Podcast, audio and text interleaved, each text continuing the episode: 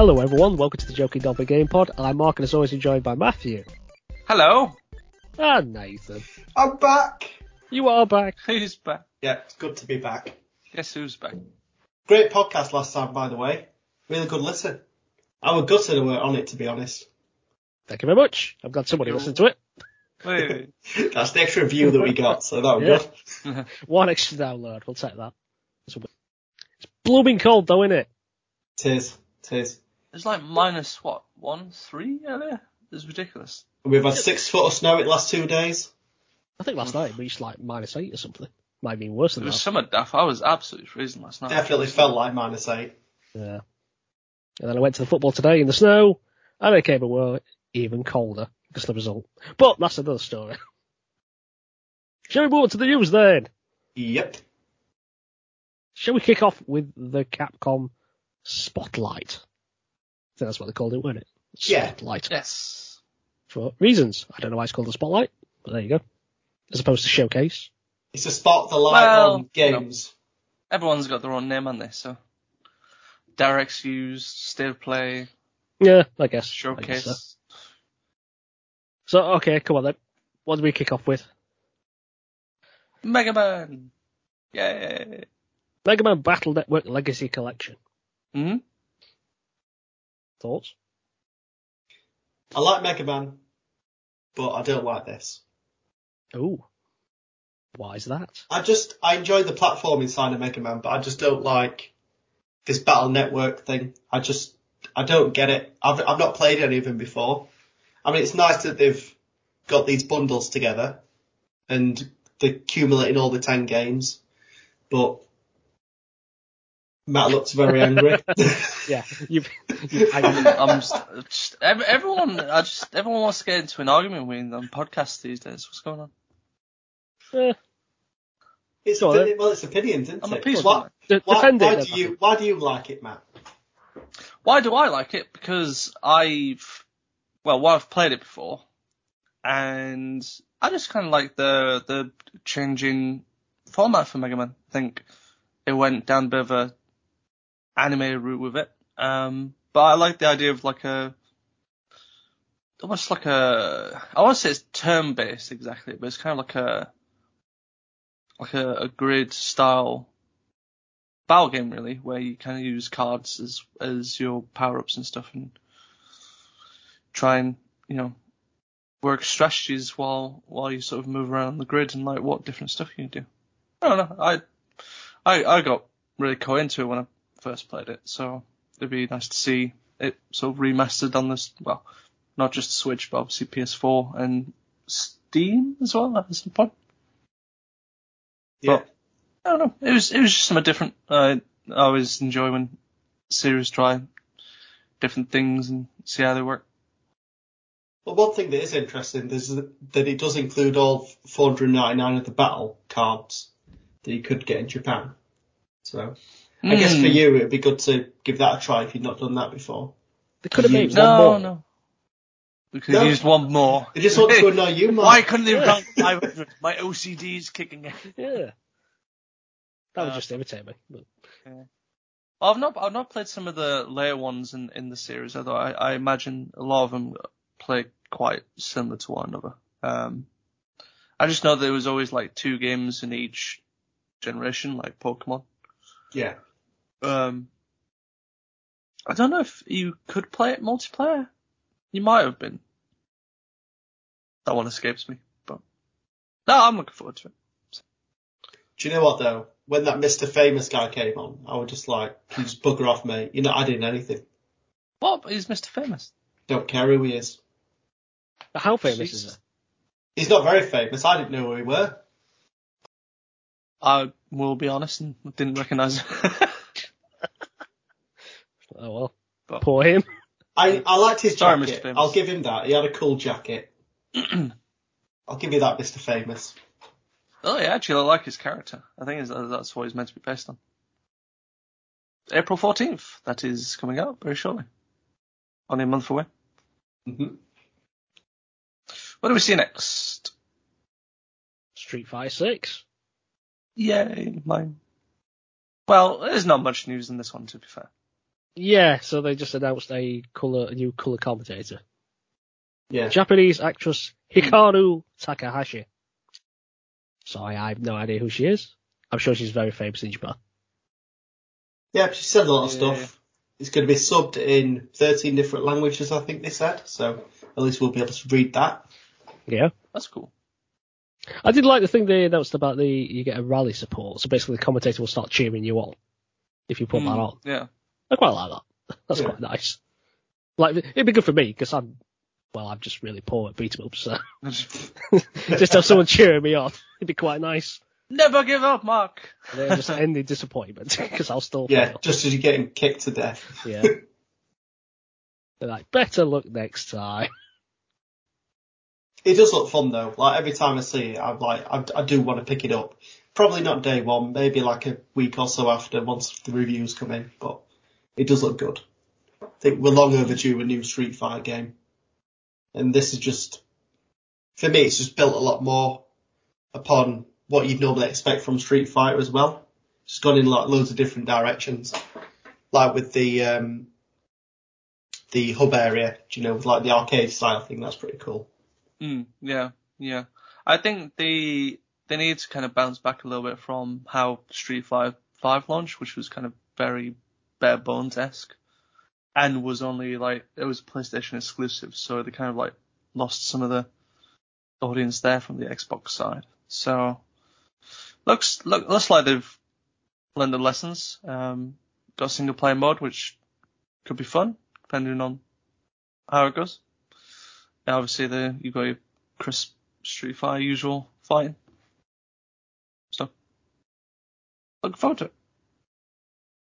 I do wonder if there's going to be some sort of monetization thing there. Because this is, this seems to be happening with a lot of games like this nowadays. Shush, It's like- fuck. It's like, you're going to pay £10 for this new Why, character. why are you saying this? Shut up. I've not Just- given them ideas. They've, believe me, they've already thought about these i- ideas long ago.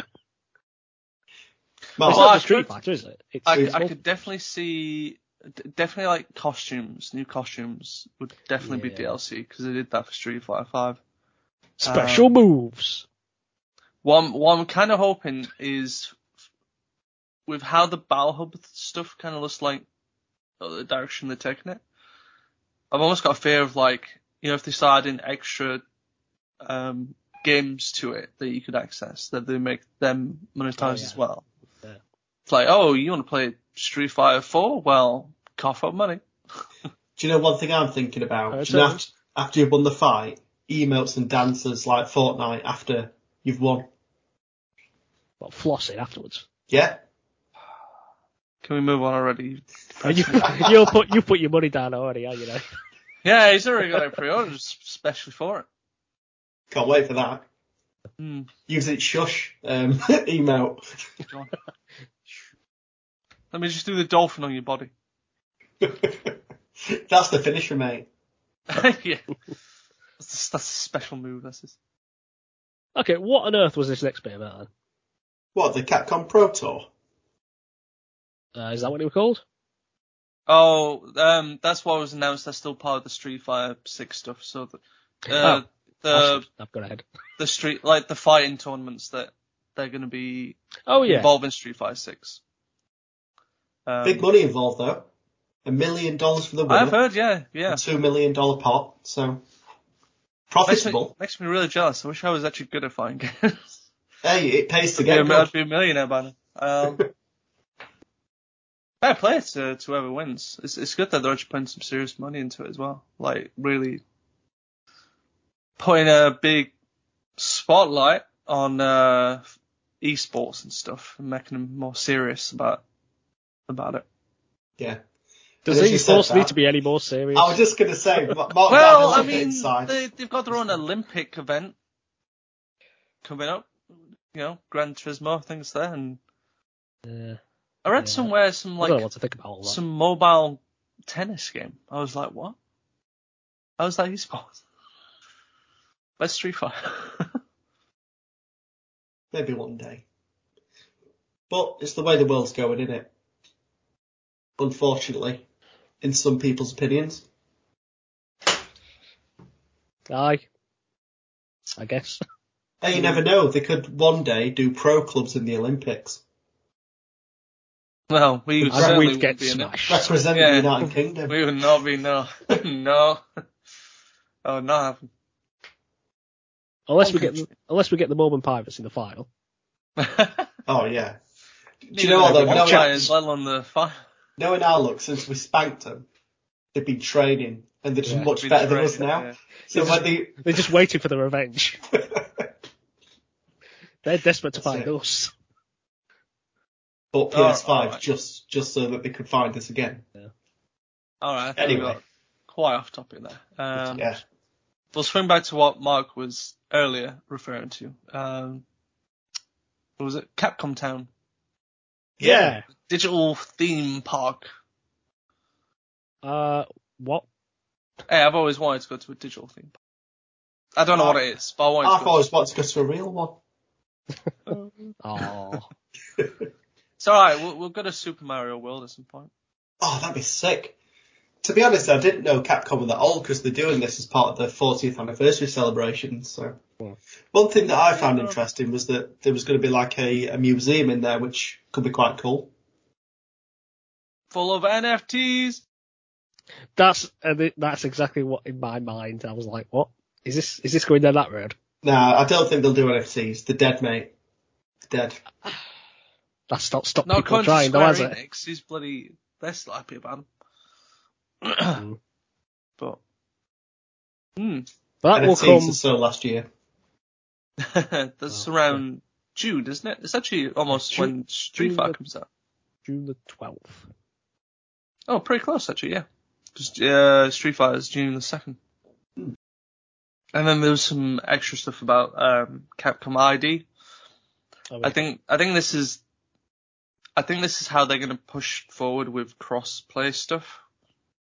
This is gonna. assuming- This is how they're gonna push for getting your data and selling it to other people. Well, there's that as well, you know. So, um, but it will be required. It will be a login that's required for online play for future games. So, Cool. I can definitely see. Obviously, Street Fighter will probably be one of them. Whatever next Resident Evil as well, probably. Oh, no doubt. Oh, maybe for this next game. Yeah. Exoprimal. Hmm. I think it looks fun. I just want to shoot some dinosaurs. It looks like proper Japanese craziness. I'm absolutely here for it. It does look pretty cool. Oh, your, Marks just your, your, your guy's standards are slipping. It looks tedious. Slipping with, with What? our standards, mate. It looks dull. Killing hordes of dinosaurs. It looks Exactly. Oh, pants. It's so you- You, generic. just have no fun in It's you, do you? Generic. What's what's generic about I chucking have- a thousand I dinosaurs? Hey, I have a Into a lot hole. of, I have a lot of fun in me, but this, no. This, no, I- no, no, no, no, no, I no. have more fun in my pinky than you do. Anyway, we're getting off topic here. I just don't think it looks very interesting. I, Well, I, Go on, go on, eh, eh, come on then, defend it. Tell me why I should like this. Defend it. What's to defend? Because you can You're- kill you're dinosaurs with dinosaurs, mechs. man. What else do you That's need? Okay, you, you can, right, uh, that's it. That's, that's your defense.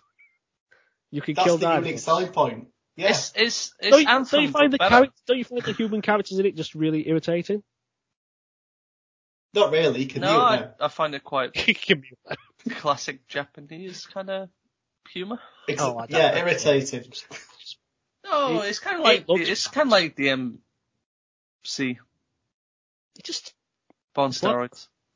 DMC, Devil May Cry. I thought you said the MC. run DMC. DMC, Devil May. What? All right. No, I just think it looks, looks far too generic for my liking. Ugh. Mm. Well, there is an open beta. Well, yeah. The 17th of March. Yeah, and I'm not the touching it. 19th. Right. Day. No, Day. Dare me. Double day. Triple down. Coward! No, I need to look after the hard drive space. Not downloading this. You, you can delete FIFA. You've wanted to delete it for a while. That's true. You were talking about getting rid of it the other day. There you Well, go. There's well, no, well, no, you said it. I did actually delete it, and then because I'm such a coward, I reinstalled it. Yeah. I'm Like about an, it like about an hour like, afterwards, I'm like, yeah, I'll put, I'll put that back on. I'll put that back. It's just one bad night. Yeah. Well, there's no convincing you, but yes, there is a two-day open beta test starting on March 17th for all those who want to give it a go. I did try Onli- signing up. for it. online only game. Well, that is it. You've got to be online all the time for it. So Most games are like that nowadays. Yeah. And I don't have to like it. Okay, but that's that's not negative against that. It's negative against Well, the is. industry. Well, it, well, it's, well, it's, it's, I- it's, a, it's a negative against any game that does it. Also, on Xbox Game Pass day one. There you go. Now you got another reason to try it. What? Xbox Game Pass, and you still got it. I've, I've got Xbox Game Pass. What? I thought you did. Oh, I've, I've not used the thing. Cause well, you can use it when this comes Oh yeah, out. we, yeah. There oh go. yeah, I'm gonna, I'm gonna use it for this. Okay. Yes, there you go. This is the Don't game. have it now. And then they also announced the Survival Pass. Yay. Don't care. Alright, it's alright. All games have survival. Just Well, for me. In Exo Oh. Credit, there is a free system. They always do a this, paid don't they? Well, it's the same, you know. Rocket League does it. Fortnite does it. And COD that's why I to don't. extent Pl- that's why I it. don't play any of those games. You play, Play COD? COD and Rocket League. I haven't You've played. played COD. I haven't played COD since the opening week. What did you buy it for? I don't know because I'm an idiot. That's to play why. it on the opening week. Jesus. Got suckered into the Modern Warfare 2 now. Ah. Anyway. So that campaign was like, mm, delish, and then that was it. Yeah. Just, just give me the campaign. Get rid of the multiplayer. Just. just I say, if I could just pay 20 quid for campaign only. I can I can hear all the COD, the COD people like absolutely mind blown by my statement then. Eh, it's fine. Just- just I know, I know quite a few campaign. people that just play the campaign, so. Anyway, again, we've gone off topic. Um, next game. Ghost Trick. Phantom Detective. Hmm. That's Intriguing. quite like this. Yeah, it's an interesting premise, isn't it? Oh yeah, we got, uh, we got another look at it.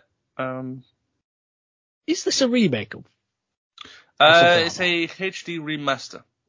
Right. It was on the Nintendo DS originally, so, um, hmm. Very So this game, you play as Cecil, um, who gets killed, and then you reawaken without a memory. And then you've got to try and solve mysteries with the power of the dead.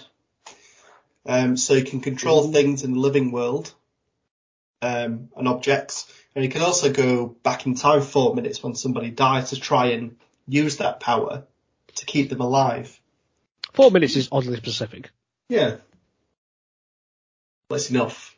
well, you know, hopefully. I'm sure it is. But N- Nintendo and time travel always seems quite specific. But maybe it's the four minutes because when it came out on the DS, people think, oh, I'll just have a five minute game on this and that's enough for like one round of trying to save someone's life. Yeah, could be. Could be that's how it works. guess that's logical. But um, yeah, on this, I did like it when the original creator came on because he just looked like an old fisherman. I really liked him. um, and he was talking about the all the tracks that have been remastered. Um, so there's 37 Oh, yeah. tracks, and you can switch between the original track and the new track, which is quite nice. Always nice to see. But um, I mean, to be honest, if this game gets to a reasonable price, I'd be inclined to give it a go. It's something a bit different. Yeah, I don't see many other games like it. I might be tempted at a, at a good price like you. Yeah. So this is out for PlayStation, Xbox, and Steam. It's going to be out on the 30th of June. So only a couple of, well, three months away.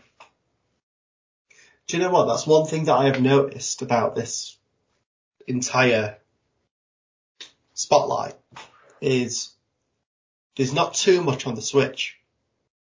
It's mostly Xbox, Steam, and um, PlayStation. True. Which is quite strange for me because I always, I always saw Capcom as more a Nintendo leaning company. That's just my view of it. Yeah, I can see why you say that. But I wonder, any any theories of what the reason might be? I just don't think the Switch is powerful enough to play these games. It, well, yeah, probably. Hmm. Interesting. Conspiracy. Mm. Yeah, I was just saying, Matt, that um, there's only like a couple of games as part of this spotlight that's actually for Switch, or part part of the Switch's library. Most of it's Xbox, PlayStation, and Steam. Well, it is Just- Capcom. It doesn't need to necessarily stay to Switch. I know it. I know it doesn't, but it just seems seems weird.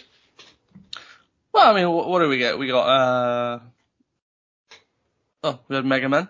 That's on the Switch. Uh, Ghost Trick, obviously Switch. Is it Monster Hunter. Switch? Mm-hmm. I Monster think you might Hunter be able to Rise.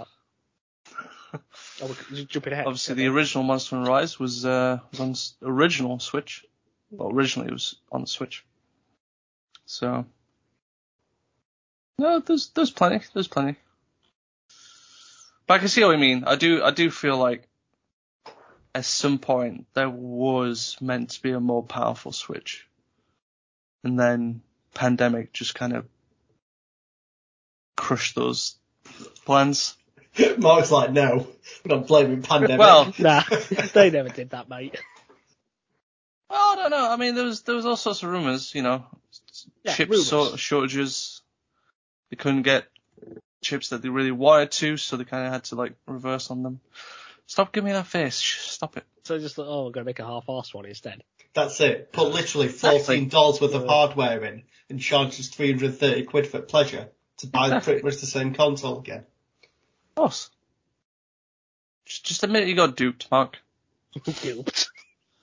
I can already see the dust gathering on those. On those Joy-Cons. Joy-Cons. Tell me the last time you played. Well, actually, maybe we'll find out. Yesterday. Uh, Oh, see? sick burn. Right, anyway, shall we move on to the next game? So what was next? Monster Hunter Rise. Sunbreak. And they also announced it was coming to Xbox Series X, S, Steam, PS4 and PS5. Missile. No. Did I? Smart fridge? Yes. Also called an Xbox One. Oh, oh, wow. okay. Yep. Also coming on that thing. That's nice. Sounds like a lot of work. Nah, what? You got a smart delivery. That's all. that'll be fine. Well, if Monster Hunter Rise can run on the Switch, it could run on the OG Xbox One. Oh, my struggle there. I said run, not run well. True. no, that is true. That is true. Yeah. I do like to look at this though. Uh, I think I, I might, I might get it for PS5. Maybe not when it comes out, but like certainly sometime afterwards. Because I Hmm. liked the original um, Monster the World. I never got around to really completing it. So, well, I, d- I didn't play um, Iceborne. I think it was the expansion for Monster in the World. Could be wrong. So, well, I enjoyed my time with it. Funnily enough, I've actually got Monster Hunter Rise on Switch. It's still in the wrapper. And it still will be once this version comes out. It, fun, it's because I'm gonna trade it in. we watched another Capcom event like probably a few months ago now, and Sunbreak looked actually looked quite good. So we're like, oh, I'll just get Rise and just see if it's any good because I got an insane deal on it. I got it for like 14 quid or something. It was great. Um, but yeah, I do need to give that a go at some point. So good, you've not even played it. Obviously, there's, there's so much other stuff to Part of the play. backlog. Yeah, that's it. The ever-growing backlog. No, it does. Right. It does look good. I kind of. I feel like Monster Hunter would be quite an interesting series for us to get into, but I don't. I don't think Mark's really interested in that kind of. I'm not kinda touching. I'm not touching it with the barge pole. See. I Mark, swear he's it's xenophobic for Oh, say that. Japanese. Is, was, hang on, what, was, is this the thing that's on the PS collection? Or am I confusing it with something else? That's Monster, Monster Hunter World. World. Yeah. yeah. Ah, right. So that was like the game before. Okay. Scratch that then. So I was, was going to say, oh my god, I might have got it then. Yeah. No, no, no, I haven't. Oh, could always go back to to World at some point. Free game, Mark. Free game. Anyway. I don't have free time though. That's no, true. that's true. Yeah. Using the most valuable commodity you've got. Exactly. Right, shall we move Money on to your can't buy you favourite time. bit, Ma- uh, Mark? Mark? Yeah, my Mark? favourite bit. Well, yeah, it probably was Mark's favourite bit. To be honest. That's true, Uh, everything else, though, Yeah. Your favourite bit, Mark? Yeah. Resident Evil news. Resident Evil. I swear we talk about. I swear, I think I've said this before. Like we talk about Resident Evil almost like every podcast. No, but you talk about Resident Evil every podcast. Oh yeah, sorry. That's, yeah, that is true. That's true. So. I was interested by this uh, first announcement though. Oh, Resident Evil Death Island, Mm. Yeah. the CG movie. Hmm. Interesting concepts. I, I feel like they've done well. They've done isl- islands and prisons before, but doing Alcatraz is quite an interesting concept. Um, Alcatraz. Having the uh, aqua- aquatic bioweapons as well would be interesting. The big old shark and the swimmable lickers. That's quite interesting. The swimmable lickers. That's what they're menacing. called. That is what they're called. But yeah, I'm That's what, that's what I'm going to call sharks from now. the The swimmer. Uh, swimmable no, lickers. Uh, the other, st- uh, it's, Du- du- it's fine. It's fine. It's a swimmable licker. Carry on. Gonna lick someone's leg off. Right, well, I'm liking the look of this anyway because this is actually this is the first time that Jill Valentine's going to be in a CG movie. Interestingly enough, also technically her first appearance chronically after Resident Evil Five because they, they've said something interesting about um her. I suppose to try and throw a spoiler. Resident Evil 3, she just gets infected, but then gets cured. Um, but they're trying to explain here that why she still looks like her Resident Evil 3 counterpart, other than maybe potentially laziness on the developers' part of it, um, is that uh, the the virus has somehow made her age slowly. Oh, that old chestnut. Mm. So although like Chris and Leon's looks are quite more older than normal, like she's like, yep, I'm, I still look like how I did 20 years ago. Like, uh, no. But it'd be cool. First time she's teamed up with Leon as well and anything, so I'd be interested to see how all, how what the story is and that. And if it's actually canon to any of the story, because the story's all over the place. But then we got to the meaty stuff, didn't we? yes. Resident Evil 4. And the announcement of, I think, something we already knew. But a demo. Yes. But Hmm. a different kind of demo than I think we expected.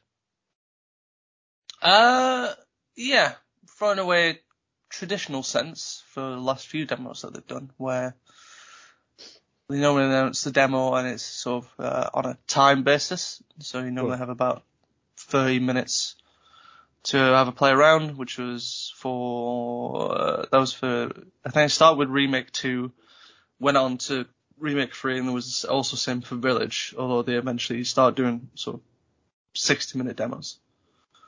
Um, was normally you get one go and that's kind of it. Whereas here, it was said, play as much as you want. Yeah. No time limits. I'm guessing it was actually shorter though. Uh, it, I've, I've seen an average play time of around 25, 30 minutes, so, Oh, okay, that's not too bad then. um, but there's, there's other stuff in it. Um, But they call this the chainsaw demo, don't they? yes. And presumably because So- it had the chainsaw line in it. Aye, yes, Mr. Well, not Mr. Dr. Salvador is his name. And he will uh, like to see you now with his chainsaw. So, mm, it's basically uh, almost essentially sort of the first section of the game, sort of chapter one they would call it, uh, where you play as Leon. You're going through um, little sort of village, and then uh, eventually you'll get hoarded on, so you sort of survive. Uh, survive for as long as you can, really. So, hmm, very excited by this demo. Any of you guys? Would you would you play more?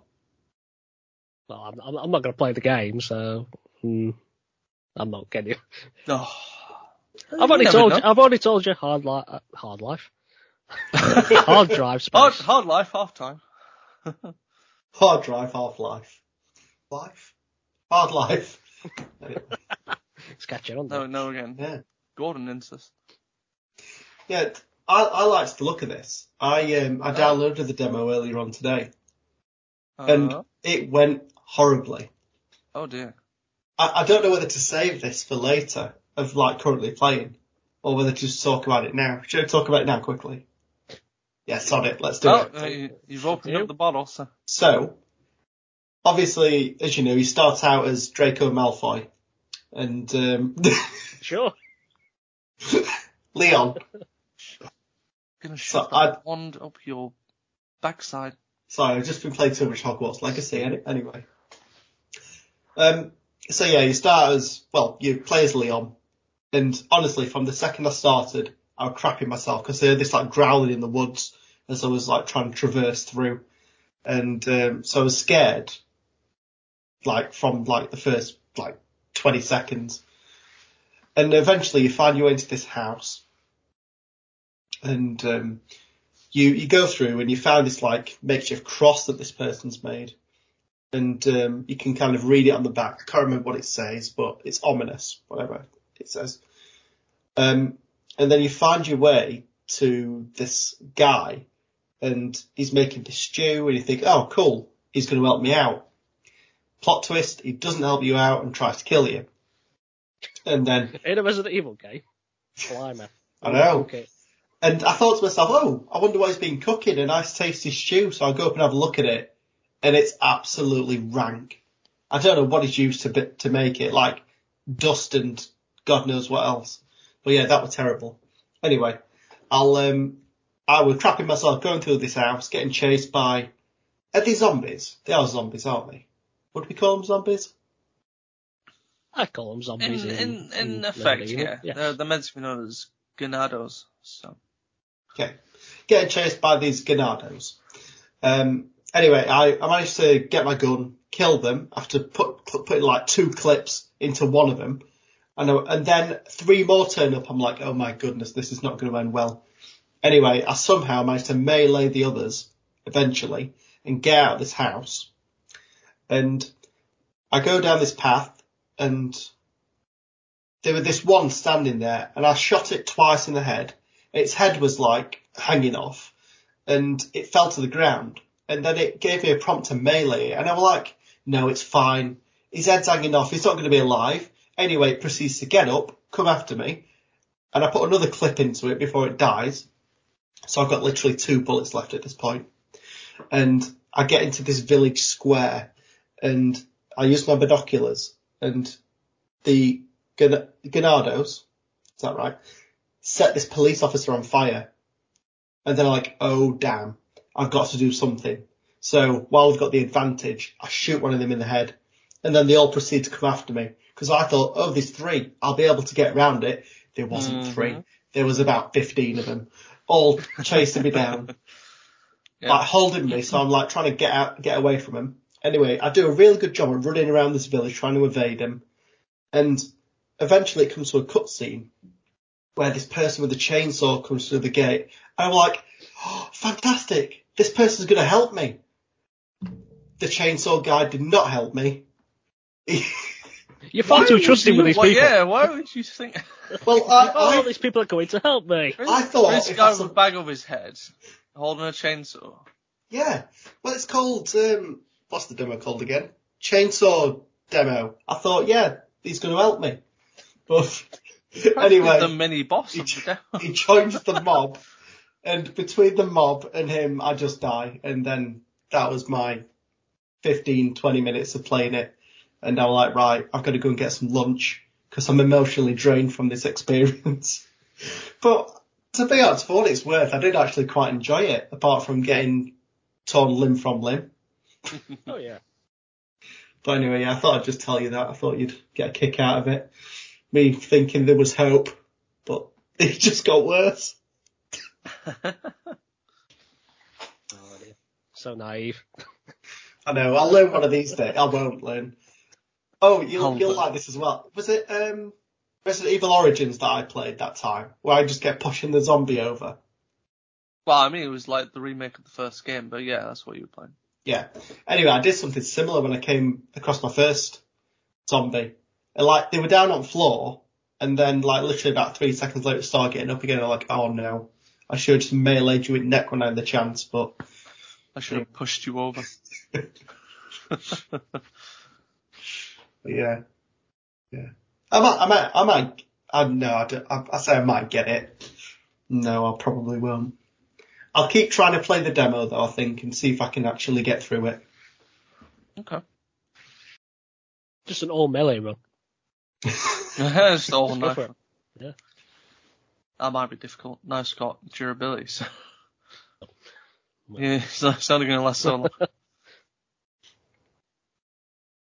Oh well, I think that was the end of the, the spotlight for us. What would you highlight? You can say Resident, Resident Evil. Evil. Pretty much Resident Evil news. Exoprimal. And Exo Primal, yeah. I don't believe you for a second. But go on. I'm gonna go Street Fighter. yeah, that that's my second choice after Exoprimal. right, any other news? Yeah, shall we stick to uh, Japan? Okay. So, Square Enix, hmm they have made the decision to dissolve Luminous Productions, the developer, who only about a month ago released Forspoken. Well, I'm not surprised because Forspoken's not done very well. Hmm. Oh dear. Yeah. It's it's a bit of a uh, drastic decision, though, isn't it? To suddenly just dissolve it and basically they're going to merge it with the publisher itself. At least hopefully not many people lose the jobs then. Yeah, that's the thing. I think Yeah. that is the positive to be from it. But saying that, I don't think they've actually made. I don't think they've made many games beforehand anyway. I think they had a, a, a previous old name and they did a Final Fantasy game, but I don't know which one it was. Hmm. But they did it under a different name. Might have to look that up. But this merger will happen on May the first. But yeah, that's that's just a bit of a drastic decision to do so quickly. One month, but saying that Square Enix doesn't surprise me really. They uh, they make a lot, a lot of drastic decisions, to be quite honest. But uh, that's not the end of Square Enix. They have replaced their director. Really? Hmm. So Yosuke Matsuda is being replaced as president and representative director. So I don't know if you remember this, but this is the guy who, for the past couple of New Years, has been releasing these weird statements about basically pushing NFTs and the blockchain Yeah. idea, claiming that it's it's the future for them and the company and all that, and insisting it's it's what we all want. No, it isn't. And he was he was just like obsessed with this nonsense. And these, they were just like atrocious statements that gamers just don't want to hear. Uh, but he's getting the boot. Well, he's not getting the boot. I think he's just getting he's he's, he's sidestepping somewhere else. I think in the company. And he's being replaced by a guy called Takashi Kiryu, not that Kiryu. And this is due to happen pending approval in June. And at first you might think, oh, that's great. F that guy. The one about the F- NFTs. Um, that's until you research the new chap who's coming in. So it turns out he's only been at Square Enix a short time. And before that, he was general manager at a company called Dentsu Innovation Initiative, who, yes, you've guessed it, are a business group that explored opportunities, including the metaverse. Oh, of course. So if anything, it seems like they're doubling down on this whole thing. Um, as opposed to quashing it. So that's quite sad, I think.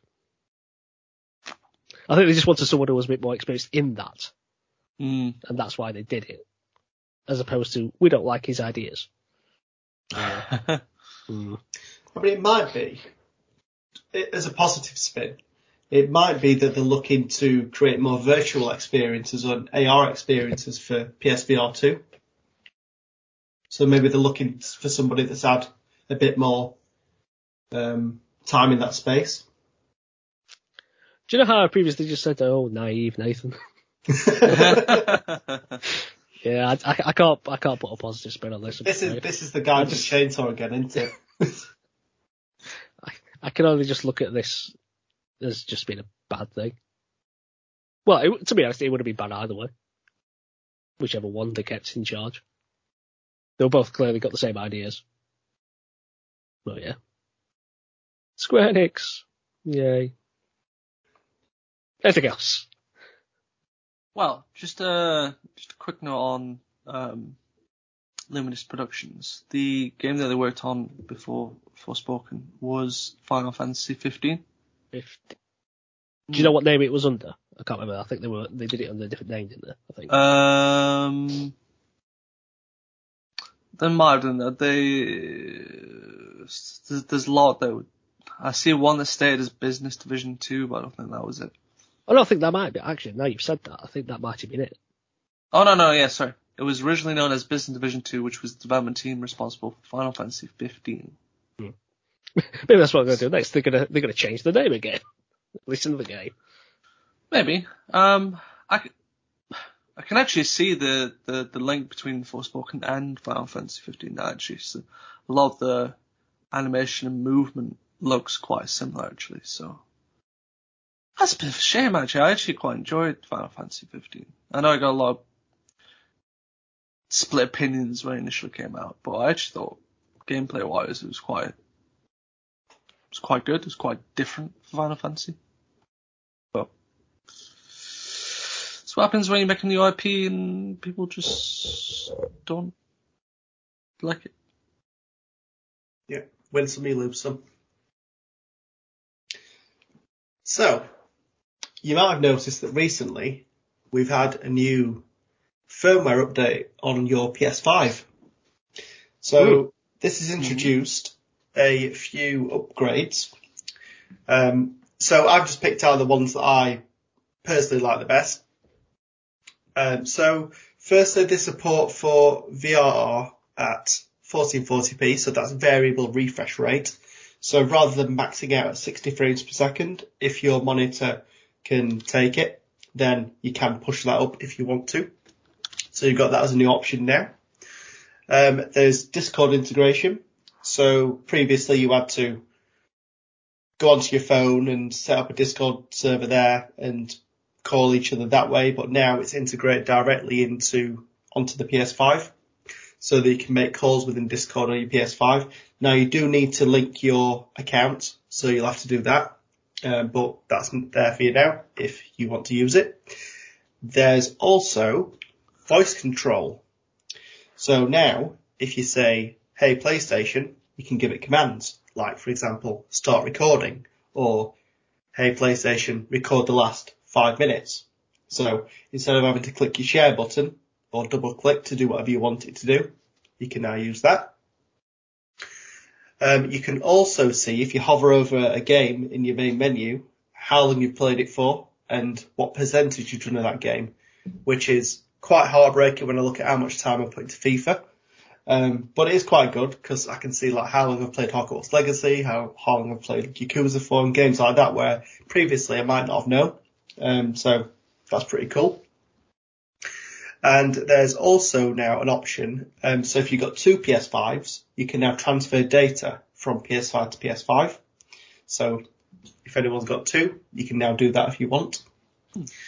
And there's also an option now for viewing just your VR games. So this has come, um, now we've got PSVR 2. Um, so if you just want to see your VR library, you can now just click an option for that. Um, so yeah, I think there's a few good additions in there. There's a few more things that they've added, but that was just like the main stuff that I picked up on. Hmm. It's good. I don't think I've known anyone use the voice commands. I tried earlier. Like they were on PS4 as well. I just like I did it as like a fun little test to see how it works and stuff. But like as like main usage, I was I don't know. I'm a traditionalist. Always want to use click buttons. I just find clicking the share button is just would just be quicker. That's what I Yeah. would think. Yeah. If you're in the middle of a game, it might take away from what you're doing if it's a really fast-paced game. I, I I actually I I think it's it's it's good as a accessibility option. I think definitely is like Yeah, I'll give accessibility. you that. Yeah. great for those when needed. Um, yeah, Discord stuff really good. Now I don't have to talk to my friends on PC if we're doing Fortnite and just connect directly through PlayStation, so that'll be good. Um, and any other crossplay game, I suppose. Might just start playing Rocket League on Hmm. PlayStation. Oh yeah, there's funnily enough now you said that there's one thing I forgot. The uh, the sharing stuff that they've added. So if you're playing a game and you want one of your friends to give it a try, you can invite them to play your game. So they'll be playing it instead of you. I thought that already existed. Yeah, I thought that was like part of the remote play stuff. Is it? Oh. I've not really heard Must anyone have- talk about it until recently, so I thought it was part of the upgrade. Hmm. Because I've invited, I've, I've invited my brother a while ago to play Ghost of Tsushima. So he's not played it. Yeah, Oh. And he likes that's it. pretty cool. He's still not bought it though. I'd have an ulterior motive for inviting people into my games. Like if I got to a really hard bit, I'd say, come on, Mhm. jump on and get it started." sorted. yeah. I bet you can't do this. Uh, The first hand experience of that. I, I did Breath of the Wild all on my own. No, Matt helped me with Mhm. Ganon. I did Well, phase it two. was though. Ganon. It was like one of other um that uh the elephant as well. thing? Oh yeah, that one. Yeah. That one that moves real quick. Like myself, it took me about bloody thirty odd tries. And he's like, "Oh yeah, could you just Matt?" What? what did you say? See, gaming's about Okay, collaboration. flashbacks. um, yeah, no, I think that'll be it should be a good little feature um, for others that need to use it. So, uh, we we got quite a bit of Pokemon news um, over the last week or so.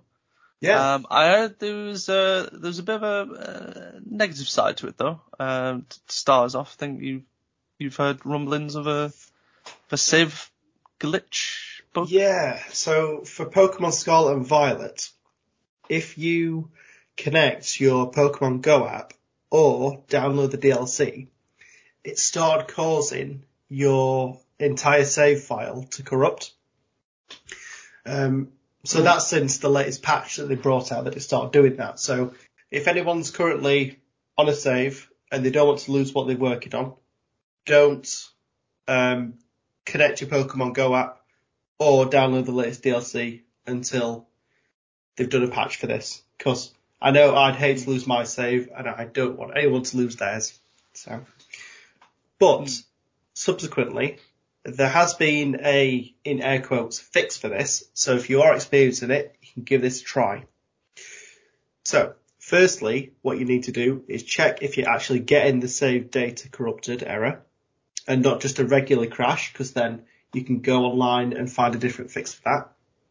So what you can do is if you open up an alternate Nintendo Switch account, um, or use a different existing one to what you've got your save on, and then use this account to play the uh, play the game.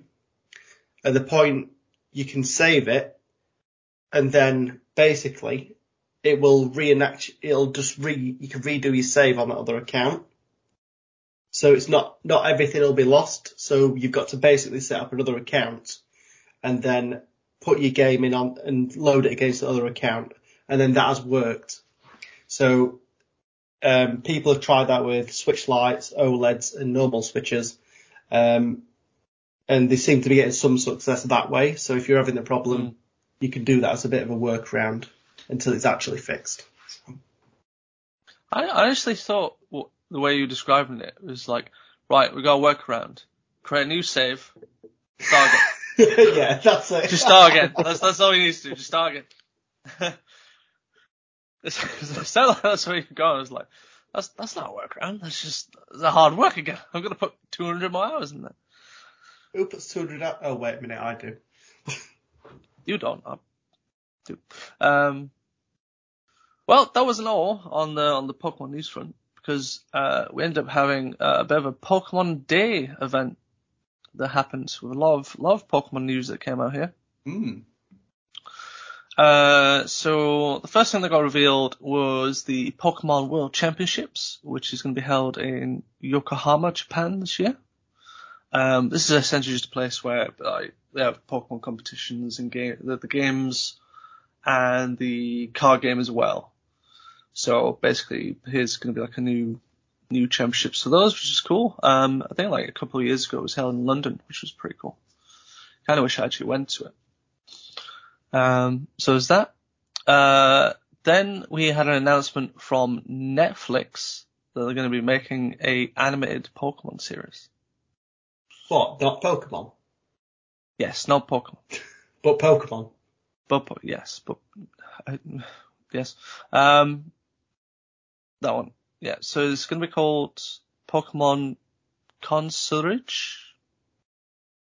I've probably butchered that word. I will paste that in the chat and someone can tell me Excuse me. what it's actually called. Concierge. Concierge, yeah.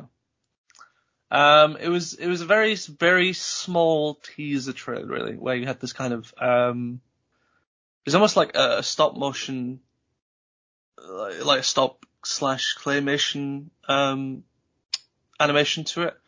We had this kind of girl who's kind of come up to the beach. Um, she looks up to the sun, and then there's a little side hook that comes next to her and quacks, and that's about it.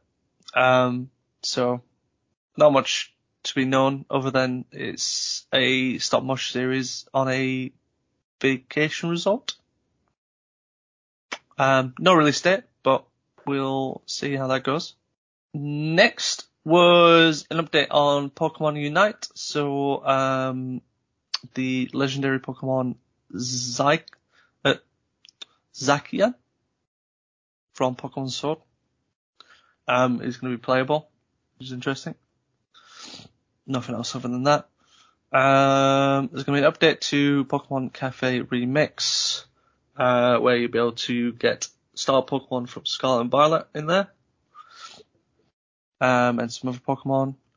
There's going to be an update to Pokemon Masters EX, uh, where the three rivals from Sword and Shield are going to be introduced. So that is, uh, Marnie, who is the sort of little goth girl in um teams is it team team shout? Team star? Something like that. I forgot.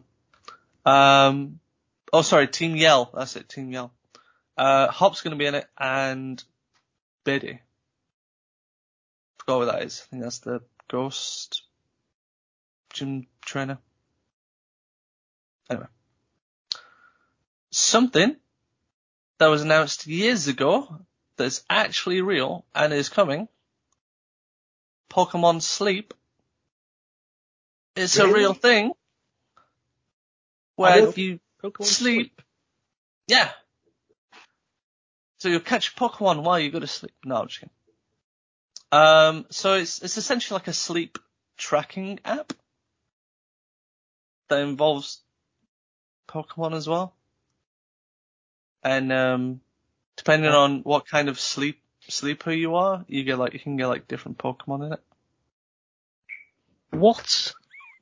I implore Why? you to watch the trailer and it'll explain everything and also still leave you with like, why? Why have we made this? Along with that though, um, there's a gadget that you can get for it, which will also integrate with Pokemon Go, and it's called Pokemon Go Plus Plus. What? Exactly. Plus plus. Yep. It's like a, it's like a, it's like a kind of like a, a big Pokeball, like flat thing. It's meant to help with the Pokemon sleep as well, be able to track your sleep better. I don't know. Pokemon things. Mark looks perplexed as always. I'll buy it. If it helps me on Pokemon Go, I'm, I'm having it. Buy that for a dollar. It's not going to be a Um, dollar, Well, unfortunately. probably not. So, uh, moving on from that. Oh, you can get that on July the 14th, apparently. That's the plus plus. I don't know when Sleep's coming out. Um, right. Then moving on to Scarlet and Violet news. Uh, we're getting two new Paradox Pokemon. Um, that will be available in, um, the raids, I believe, that, that's going on. The Maya of. Um, so for Scarlet, you'll be getting the Pokemon Walking Wake, which is a Paradox version of Suicune, legendary water dog Pokemon from Pokemon Gold and Silver. Uh, Violet gets the chance to catch Iron Leaves, who is essentially a futuristic version of Virizion, who is a legendary Pokemon from Ooh. Mind escapes me. I want to say Diamond and Pearl. Might be black and white. I can't remember. That that area escapes me. But they'll be available in um in Tera raids, so Yeah, I think it's black and white, that one. black and white, thank you. They look cool though.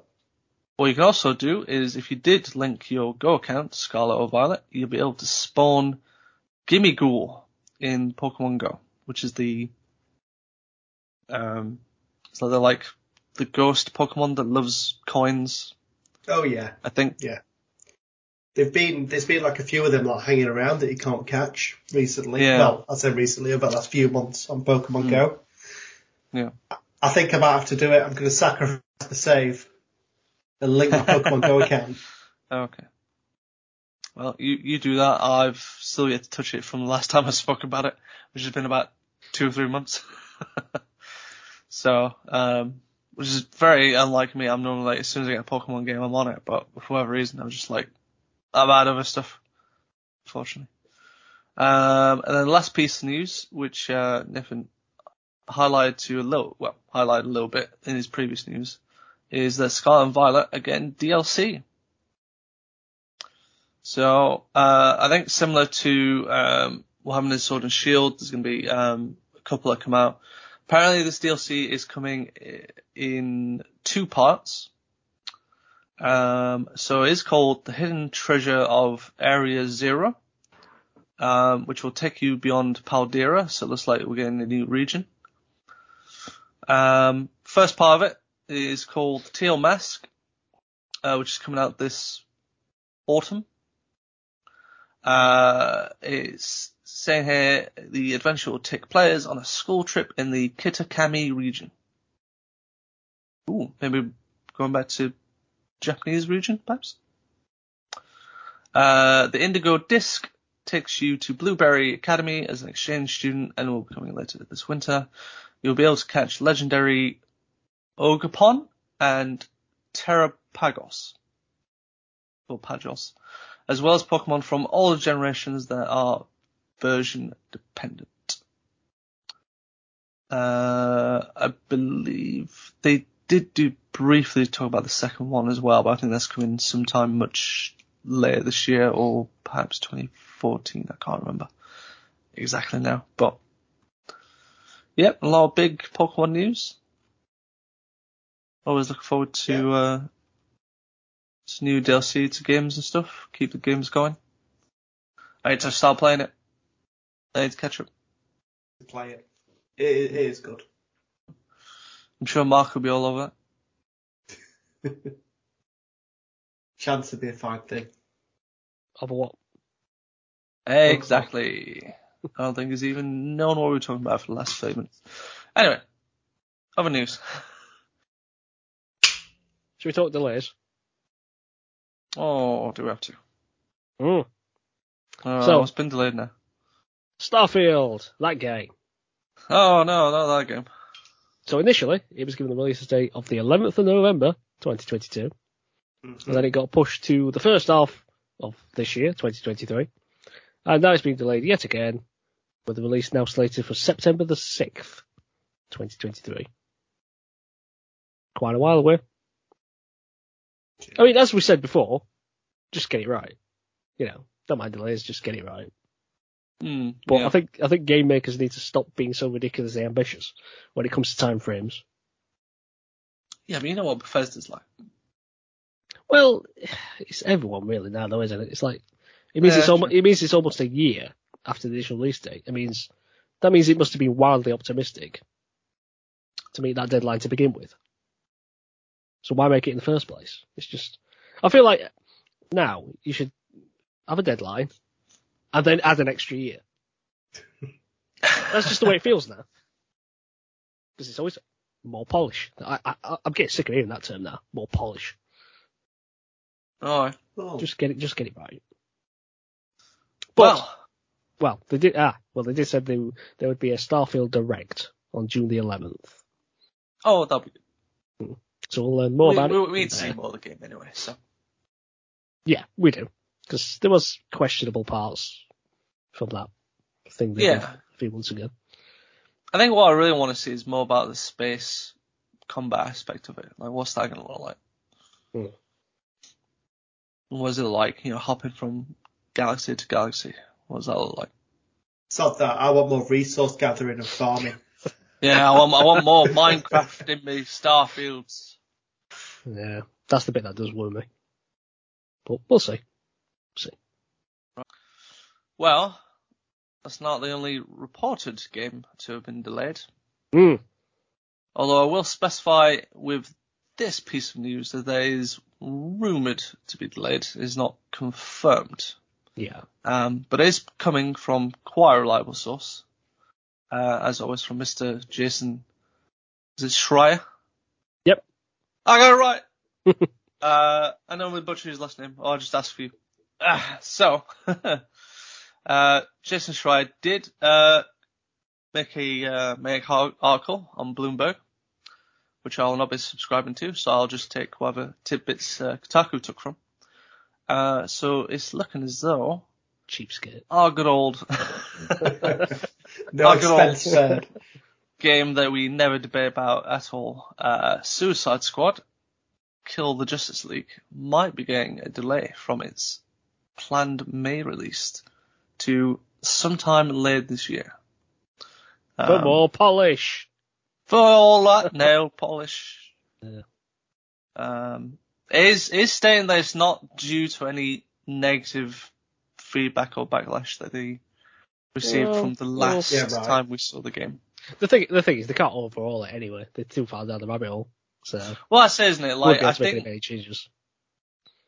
it, it it really feels like the the live service part of the game was thrown in at a time when like that was still popular or it was like still in its quite infancy and then like as this game has been developed delayed we've just seen a a ton of backlash and, and dead live service games now where it's just like Yeah. should we have really gone down this route but I mean, I tr- I trust that the gameplay was still looks pretty good from my point of view. Um, I know Mark has We'll beg to differ. We'll beg, we'll beg to differ on that one, but we will agree to disagree. we'll, we'll, we'll just have to see when it comes to it. yeah, we'll, we'll see what reviews are like. Um, I'm sure the live stuff is going to be rubbish anyway, so it's probably the one thing that we can agree about. Um, but yeah, looks like it might be getting delayed, which I mean could be a good thing because I feel like there's some big releases coming around in May anyway, like Yeah, Zelda. Yeah, Zelda, Zelda's there. is it Like Diablo. anything that comes out around Zelda's gonna get ruined. Just ask the original Exactly. Horizon Zero Dawn. um, Diablo as well. Big, big PC game, you know. It's gonna get absolutely ignored. So it's a good thing that it's moving, um, right next to Starfield. Uh, probably. or whatever the next Call of Duty is. Right, well, shall we finish on something that I'm pretty sure Nathan has been looking forward to for 15 years. Yeah. Since I were a fetus, I've been looking forward to this. I, oh, Fifteen alright, that's years a, feet. a long time to be a Right. fetus. like, just, just getting an infancy and then was cryo frozen for 15 Yeah. years. That's it. And then he grew uh, into an adult. Yeah.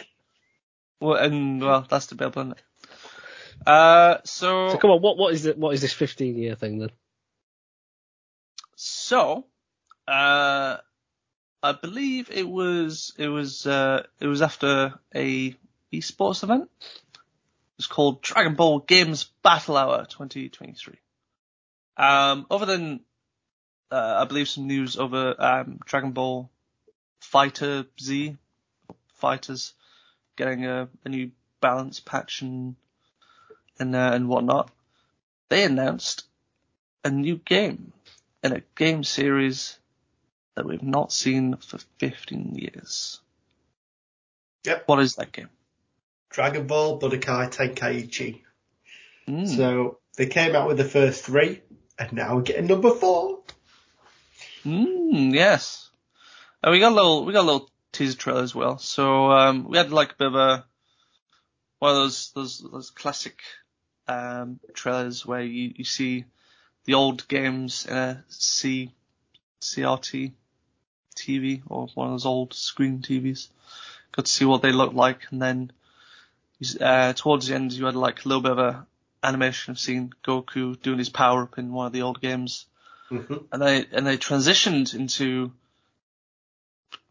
what look to be Unreal Engine four or five, whatever they're using, and uh, essentially replicating the same scene.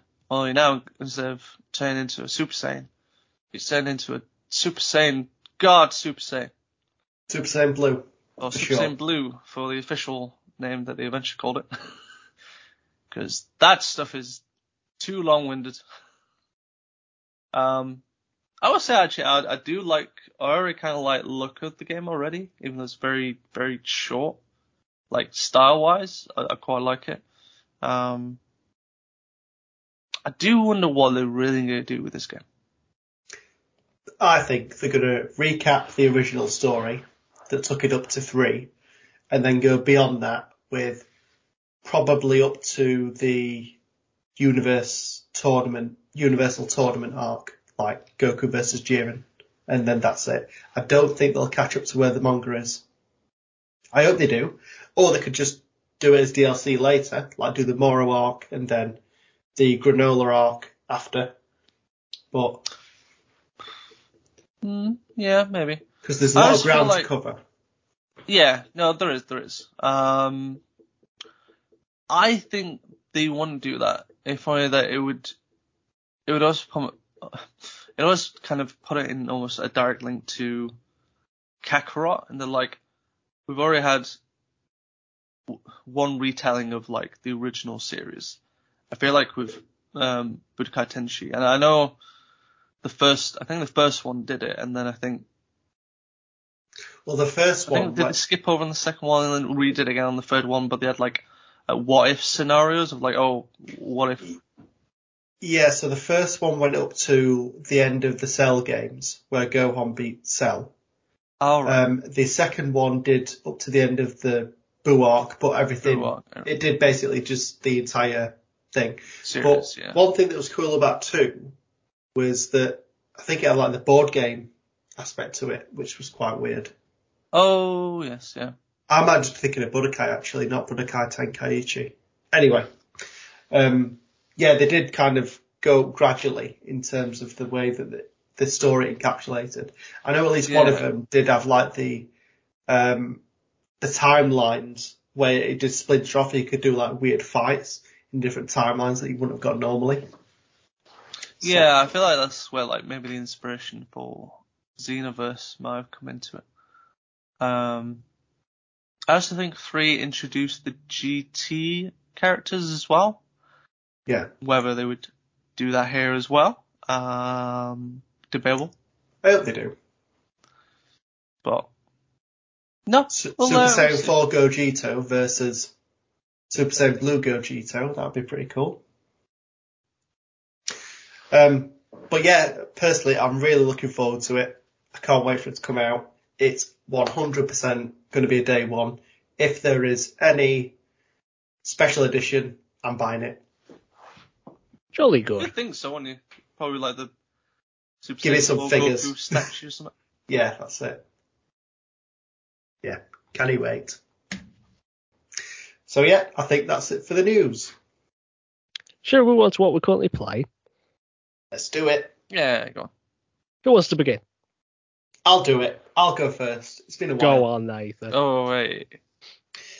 So, um, you'll have all missed my literal two week binge of playing nothing but Hogwarts Legacy because when I got it, it took over my life.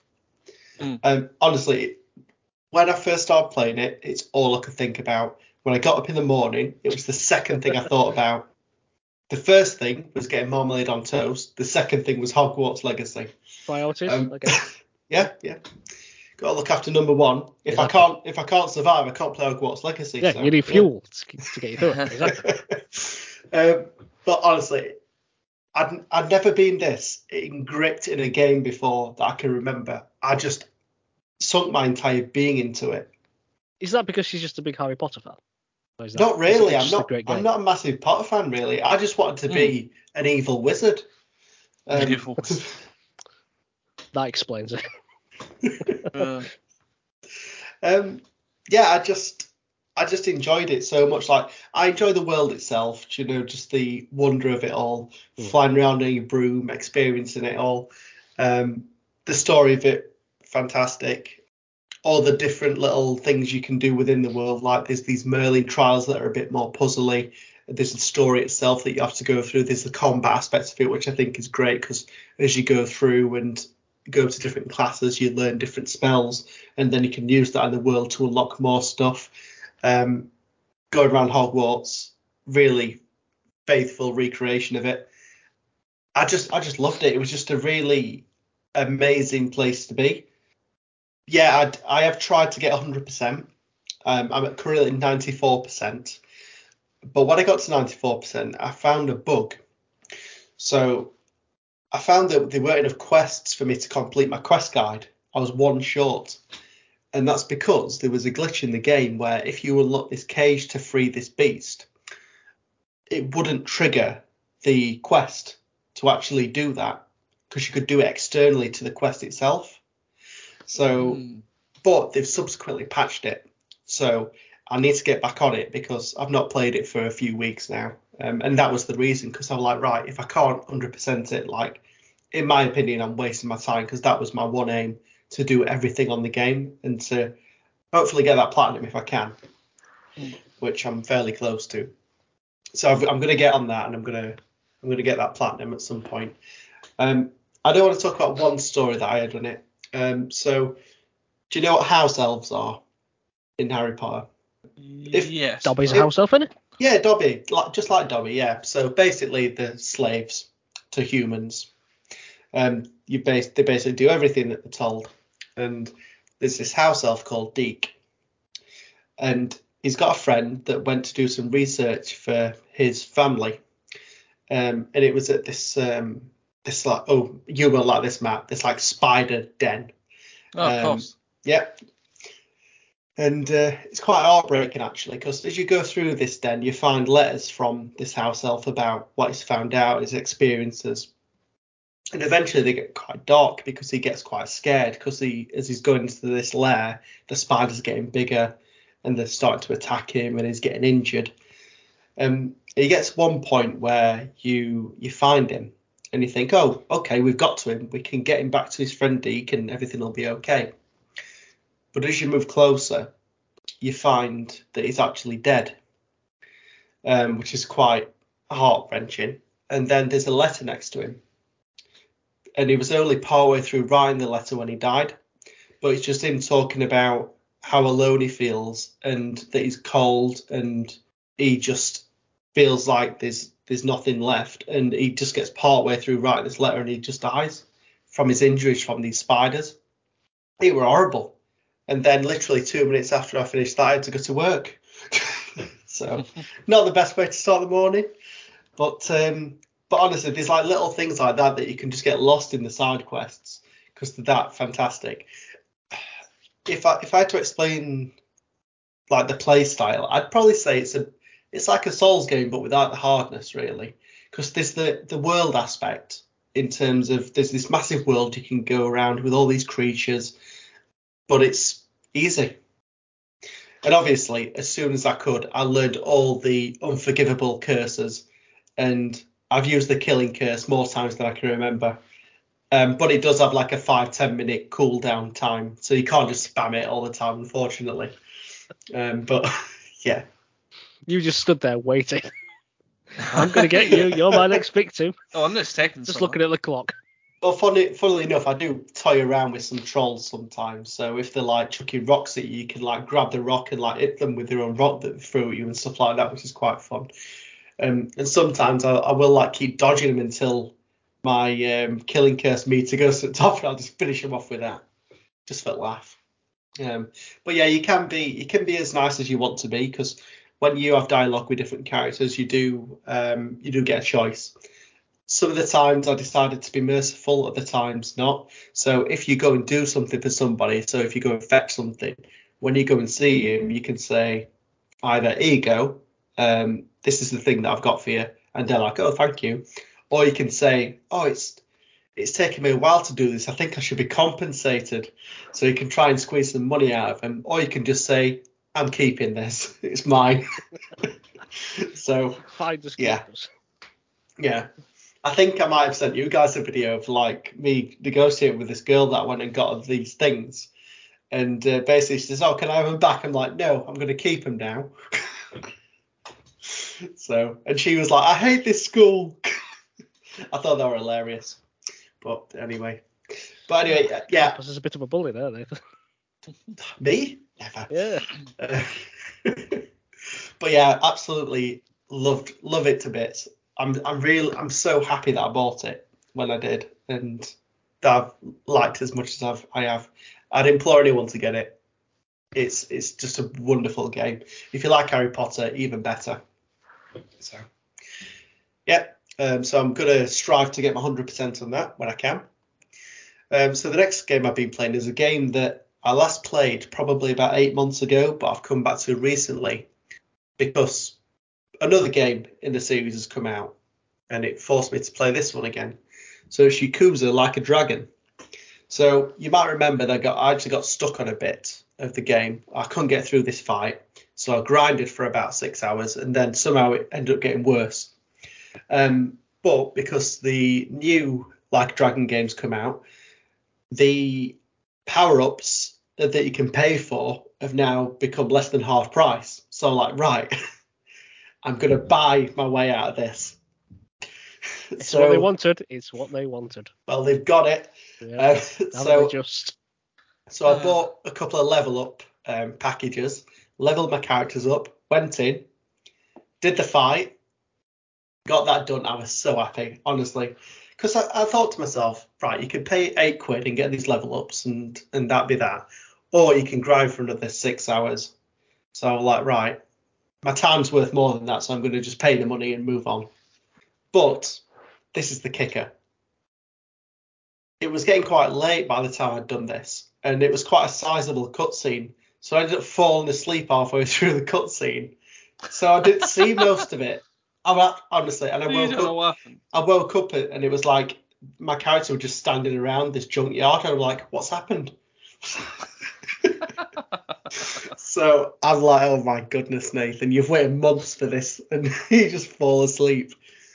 Um, but yeah, anyway, got got through that, and then I've had, I've had to do a lot since. So basically, um, the antagonist in the game is vying to be like the the president of um, Japan, and you've got to try and and you've got to try and get a candidate that can stop them because of their evil plan.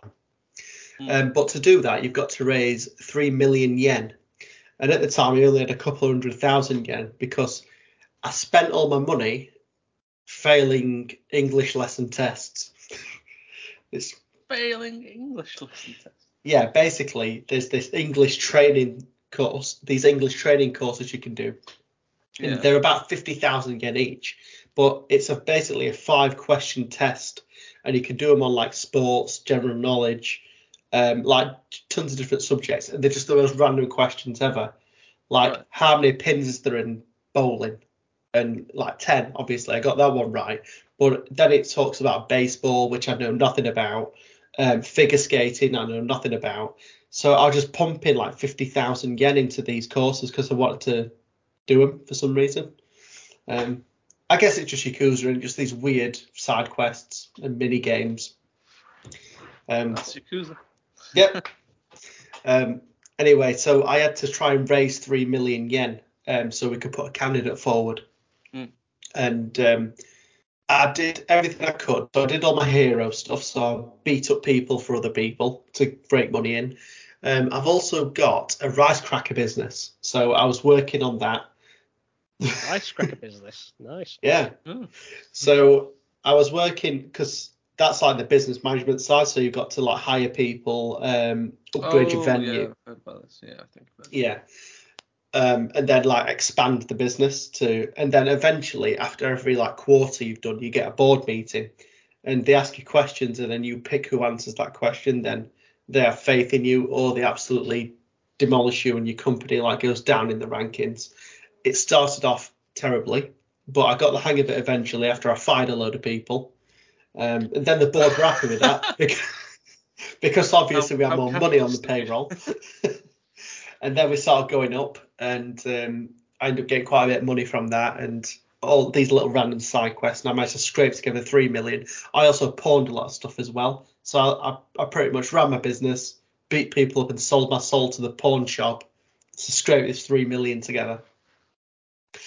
So now we've got enough money. Um, now I've got to Osaka now, um, where I've got to go to this Omi Alliance um, like headquarters to try and find my old boss, Hmm. and I'm stuck on these two boss these two like boss fights at the minute, and but there's this um, kind of oh, what would you call it? It's like a tournament that you can enter, but you get a ton of XP from beating people in this tournament. So at the minute I'm trying to grind that to level up because I need to get to Okay. probably about level 55, 60 to to beat the people that I need to to proceed with the game. But yeah, I'm I'm enjoying it. I'm I've not given up just yet and bought any more level up packs, but time will tell on that one.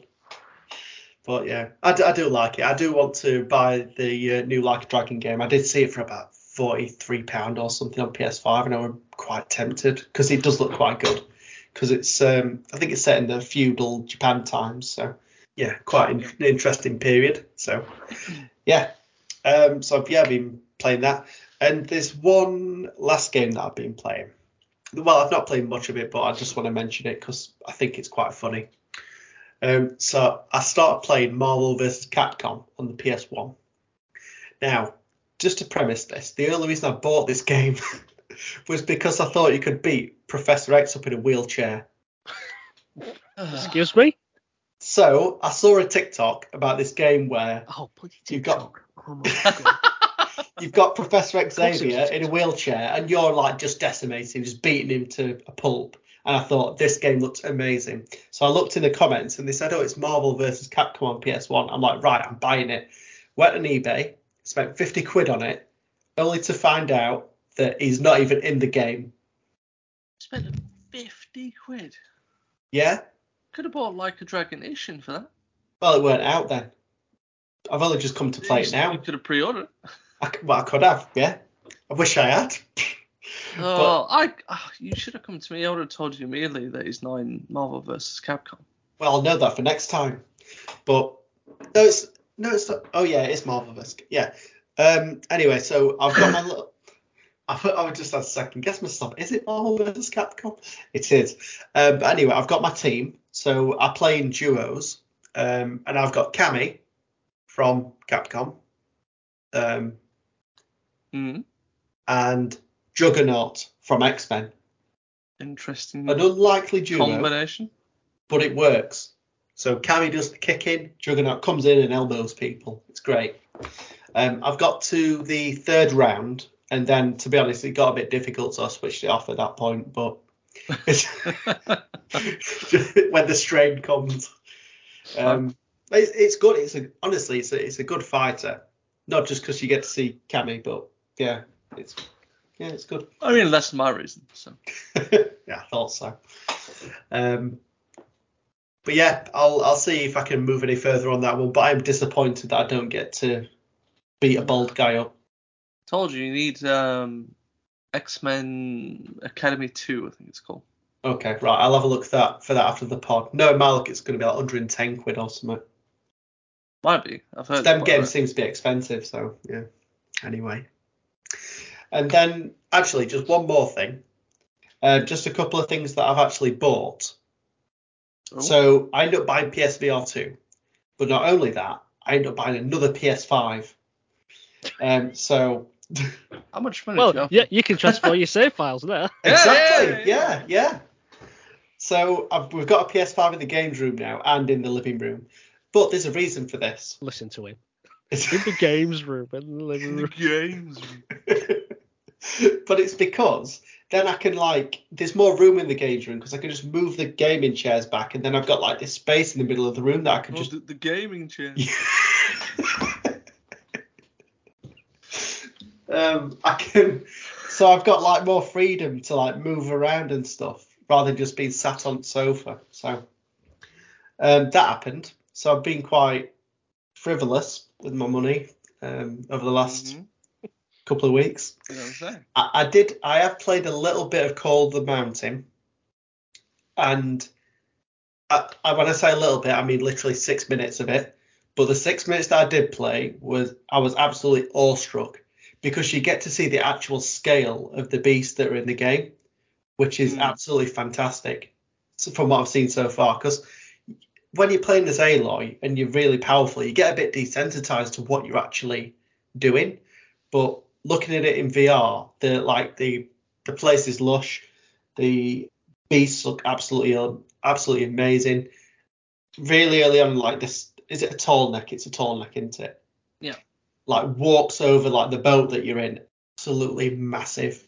It's it was brilliant. But yeah, also just about the VR, the setup process is fantastic. Like I didn't realize it had so much tech in it and ways that you could adjust the headset to make it right for you. Um, just in terms of the bracket at the back where you can set that.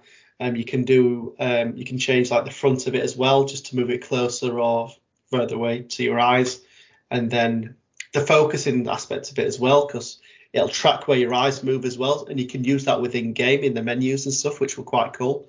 Um, so yeah, it's a massive step up on the original VR, and plus because it's only got one wire, absolutely, it's just easy. You just get it out of the drawer, plug it in, off you go. It's great. So having a good time with it so far. The six minutes that had. So, but um, but yeah. Anyway, that's what I've been playing. What about you, Mark? Oh, okay. So I went on a lovely little game called Unpacking. Sounds like your perfect game. Yes. So this is somewhat of a puzzle game, but it's actually more of, I guess, I could say, a Zen type experience, perhaps. Mm. So the game follows a uh, a female character as she goes through a series of eight house moves throughout her life. So and you are tasked with unboxing her belongings and placing them in the house. Um, so you start off with one room, and it's her first bedroom as a little kid. So obviously you've got like toys everywhere, plushies, games, all that kind of stuff. But the game has like some sort of algorithm to it. So it has logic to where things should be placed. So this thing should be on the shelf, this thing should be on the wall, etc. So you, I mean, you don't have to be precise about where things go, but they should have. You should put them in a place where it has relative sense. And as the game goes on, she obviously she moves into different places. And but the wonderful thing about it is the way the game reveals details about the character as you go through it. So by unpacking her boxes, you start to learn more as she gets older. Like what her hobbies and interests are, uh, what jobs she does, what relationship she develops, and so on. And it's got some lovely environmental storytelling in there. So, in one of them, she's moving in with a uh, her first boyfriend, and so she's moving into his apartment, and there's like you're unpacking all this stuff, and there's like barely any room in there because he's just got all this stuff up there. So you've got to try and find places to get that. But then on the following house move, you find out she's she's back in a uh, back in a childhood home, which kind of tells you that things perhaps didn't go so well with that relationship. But one nice little detail is that um, if you take a photograph that you unpack, you put it on the cork board, you can see the uh, the pin's been put through the ex boyfriend's face. Oh. It's just there's just little details like that that kind of give away like things that have happened. That's really nice that. And as you go through, the, the moves get progressively bigger, as you might expect. So you have more rooms, more boxes, and more items to unbox. And occasionally they have this thing where you like you might find a stray item, like in a box somewhere else. So you, you might find a frying pan in a box in the bathroom or something like that, and then you've got to put it in the correct place. Um, there's a few nice little trophies in there as well, so for, for doing like silly things.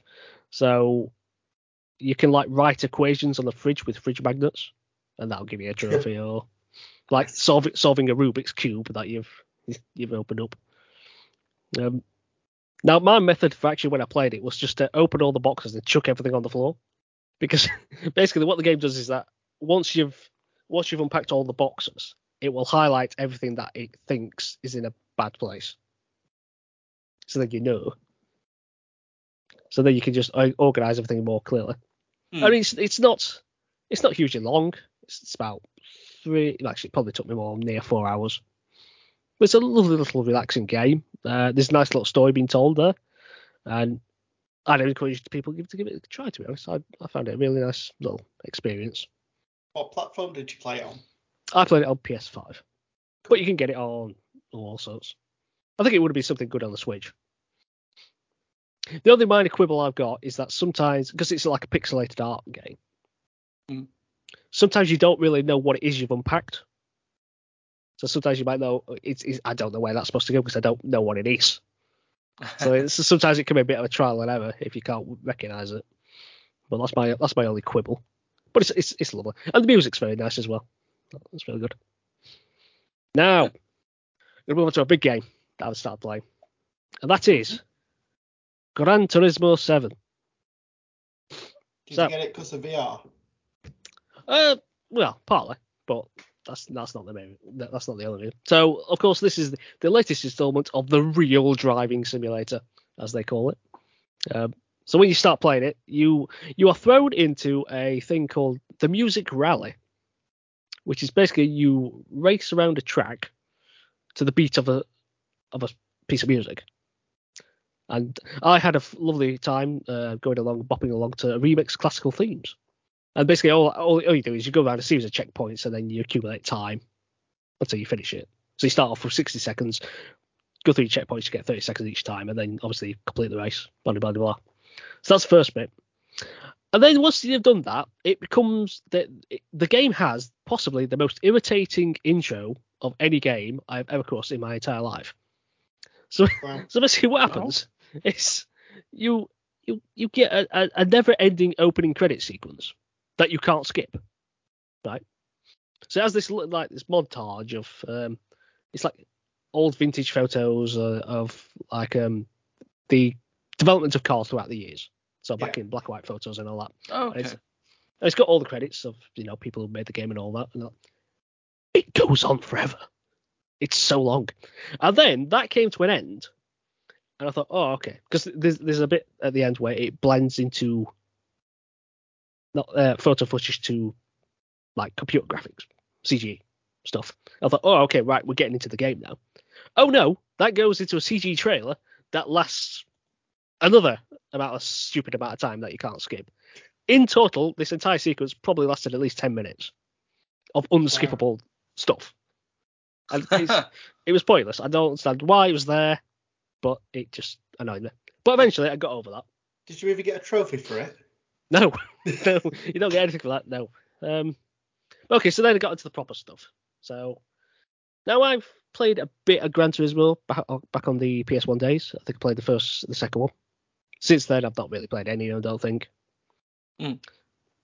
But on this one, so I don't know if how how much this relates to the uh, the other game since. But so you, you have a, basically a world map. That's well, it's called the world map, but it's not a world map. It's just the area where you are. I don't know. It's just basically an area, and it's got like I don't know eight or nine bits you visit and things like Mm. that. So I'll, I'll just go over basically a few of the ones that you come across. So you, you've got the you start off obviously with the used car dealership because you've got to buy a car obviously, and you can't buy a brand spanking new car. You've got to get some trash to begin with.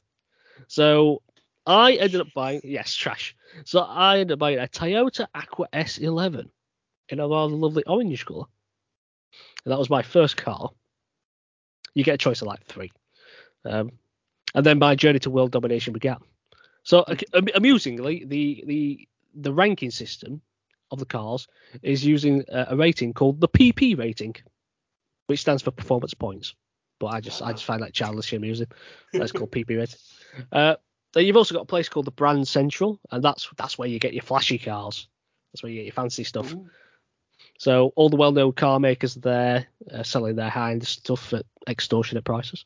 Um, though I do have my eye on an Aston Martin DB11.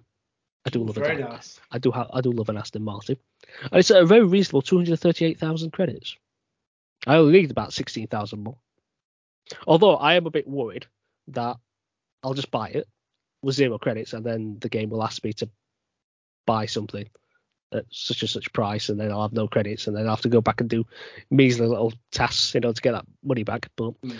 we'll see about that. Uh, but then also you got the tuning shop because it's it's a car game. You've got to have a tuning shop, of course. Of course. So this is where you get your technical parts, obviously for your car, um, to improve your performance. It's, it's, it's always bothered me tuning stuff in games. I mean, it- it's it's great that it's there, but it's all just too technical and complex for me to care. It's like it's like tweak this and that to make this better, and I don't know. Yeah. And it's, it's, I just don't know the ins and outs, outs of it. But this is where the, the the PP rating comes in handy because basically that's just like an overall rating of the car. So it, generally, if the PP rating is going up, that's good. So that's that's all you need to know. Really. So just make that go up. There you go. So it's a bit like Forza then, where you can see Yeah, you've got that number. yeah, yeah, it's much. like 999, it's good. Yeah, Mm, Exactly. Yeah, it's just like that. Um, then you've got a place called the GT Auto, which is basically where you maintain the car. So over time, your cars can degrade after like multiple uses. So yeah, you just do things like oil changes and that kind of thing, you know, refills. And you can even wash the car if you so wish for a measly 50 credits. Um, there's also customization. So this is things like aesthetics. So change the colour of your car, wheel trims, liveries, liveries. I don't know how you want to pronounce that. And then and then there's driving gear, which I like. I don't know if this this was a previous thing, but you can change the um like your helmet design. You can put liveries on that and even like your race suit as well. That's pretty good. Okay. Which brings me on to the showcase, which is another bit you can go to. And that's where you can download other people's designs, a bit like Horizon, that we just spoke. But um, there you can get liveries, decals, uh, race suits as well. Uh, I did spot one that you guys might appreciate is that you could get Mario's plumber outfit. Uh-huh, That's that's nice. somebody's made. and uh, Matt, you might like. Uh, I saw someone did a Spider-Man design as well. That was pretty cool. Ah, cool. Um, and then, of course, you've got the license center because you can't have a Gran Turismo game without the license center, can you? Because I remember this being a real bugbear, and one of the things that I probably didn't like about playing Gran Turismo back in the day, because I just weren't very good when it comes to the licenses. So you've got you, you've got to earn five licenses. Well, I don't know if you've got to, but there's five licenses to, to earn. So you've got the national B, the national A, the international B, international A, and the super license. Because I remember that. Yeah, I remember the super license. Never got that in my entire life. So I've managed to complete the national A and national B with not too many problems, surprisingly. I don't think that'll continue. I think we'll we'll come to some issues later down the line. Um, then we've got something called scapes, which is a weird word. Scapes. Uh, basically, it's like a photographer's dream. This bit. So you stick your car in a fancy location, and you can take a photograph of it. That's basically what it is. Yeah. And weirdly, the crux of the game is in a bit called the cafe. Right. So this is a place where you basically you can meet random people there. Well, you don't meet them; they're just buttons that you press with their faces on, and they will give you random facts about the car that you. So whatever car you're currently driving, it, they will just give you a random fact about it, and they'll just spout them at you for reasons. I mean, I guess it's interesting for like car aficionados, but for me, I just nod and smile. Um, and then the the main tasks you get from the game are actually given to you by a series of menus in this cafe, which sounds weird, but basically, so this is where your main missions should well, missions that don't really work, but your main tasks you will be Tasks, given yeah. will be given to you. So each so for in the early stages that I found is that it'll be a case of um, earn these three cars by finishing these three races in the top three. Right. And then you go do your race and then you come back and then you've got and then you move on to the next one. Every time you complete a menu, you'll get another one every time you go back. And you just keep going up and things like that. And then finally, obviously, you've got the world circuit. So this is where all your races are. So this is the actual globe.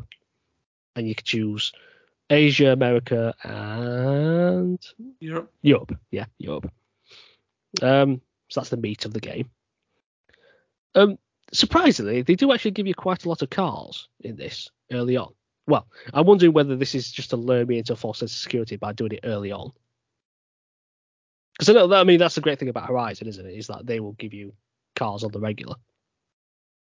But in Gran Turismo, I've always thought it's it's basically, oh no no no, we're going to give you no freebies. You're going to earn every cent, and then you're going to have to buy trash to then buy something slightly better trash to then eventually get something decent. But you get some nice little runners, and you get so basically as these menus things you, where, it, where it says you, you collect three, finish three races, you get three cars. It's really quite simple to do that. So you can actually amass quite a collection of cars, and you get a rating every time you get more cars. You get like a collector rating, and I think you unlock like I don't know what, but you unlock something the more your collector rating goes up. Um, now in terms of the gameplay, I expected looks superb. It's Gran Turismo, of course it does. Um, authentic, uh, attention to details, fantastic.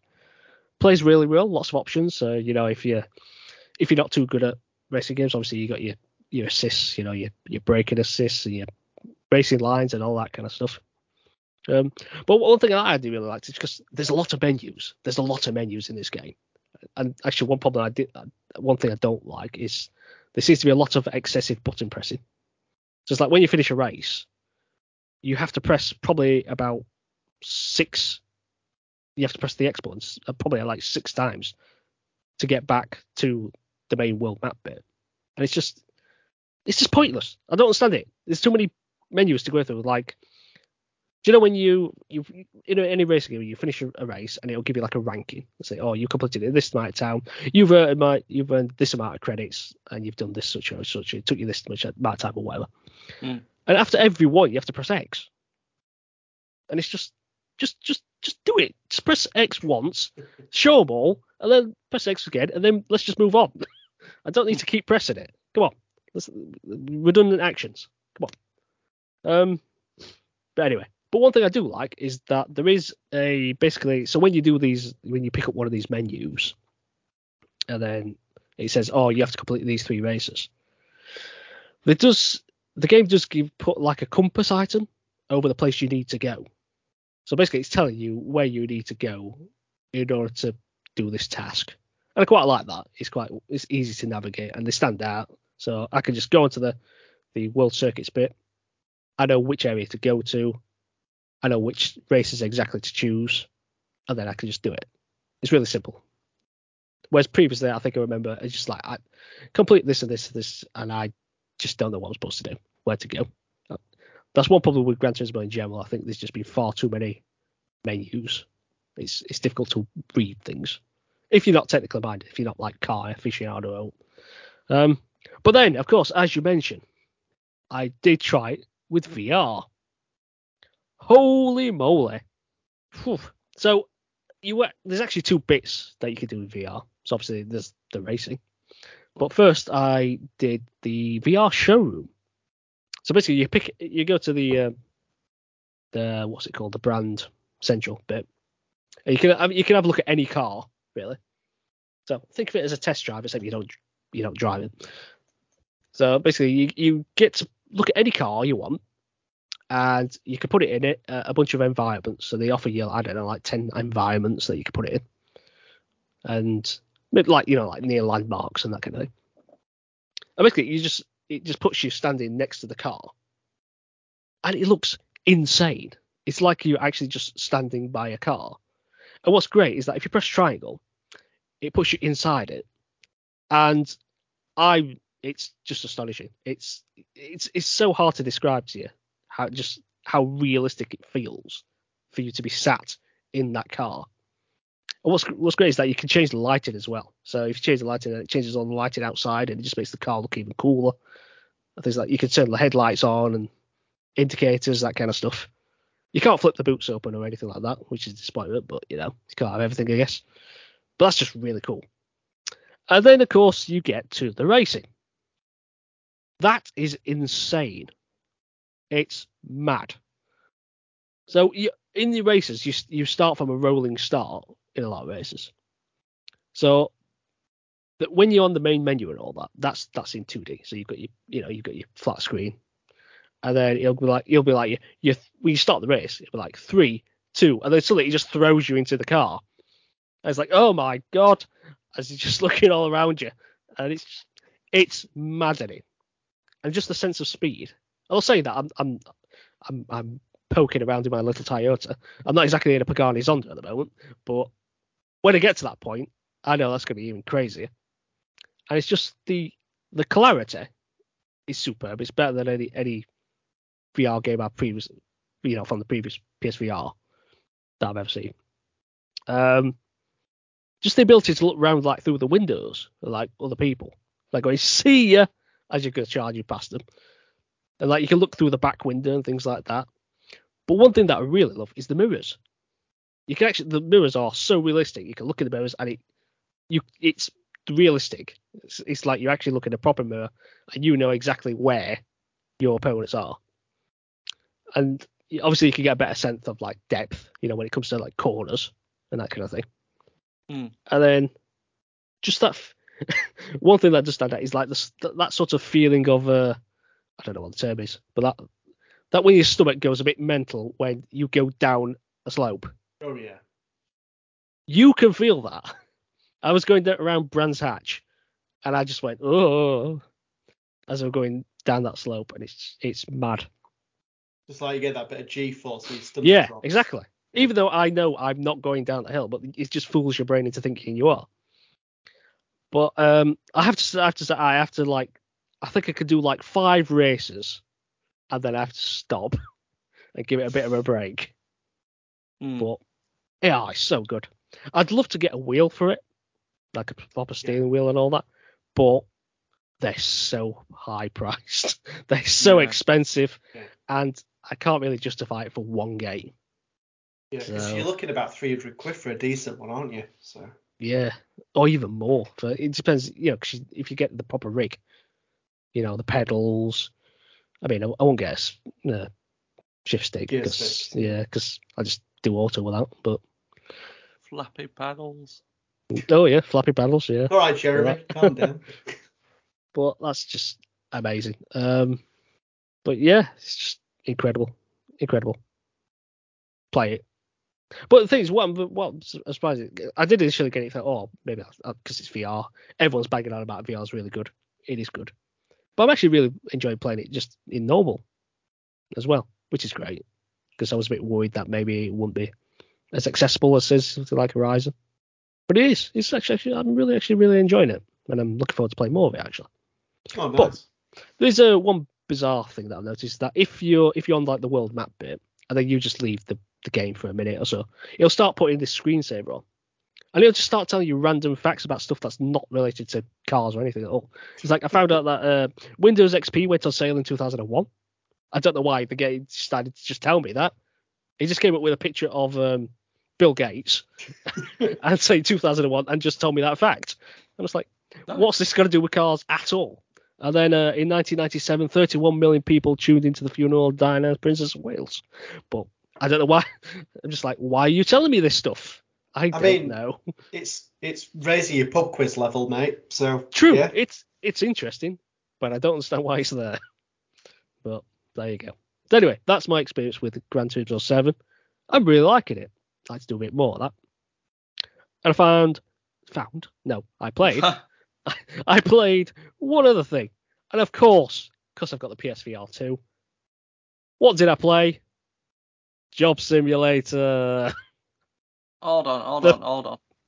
We we've not even established the fact that two weeks ago you were like, Well, well, well, well, well. I go.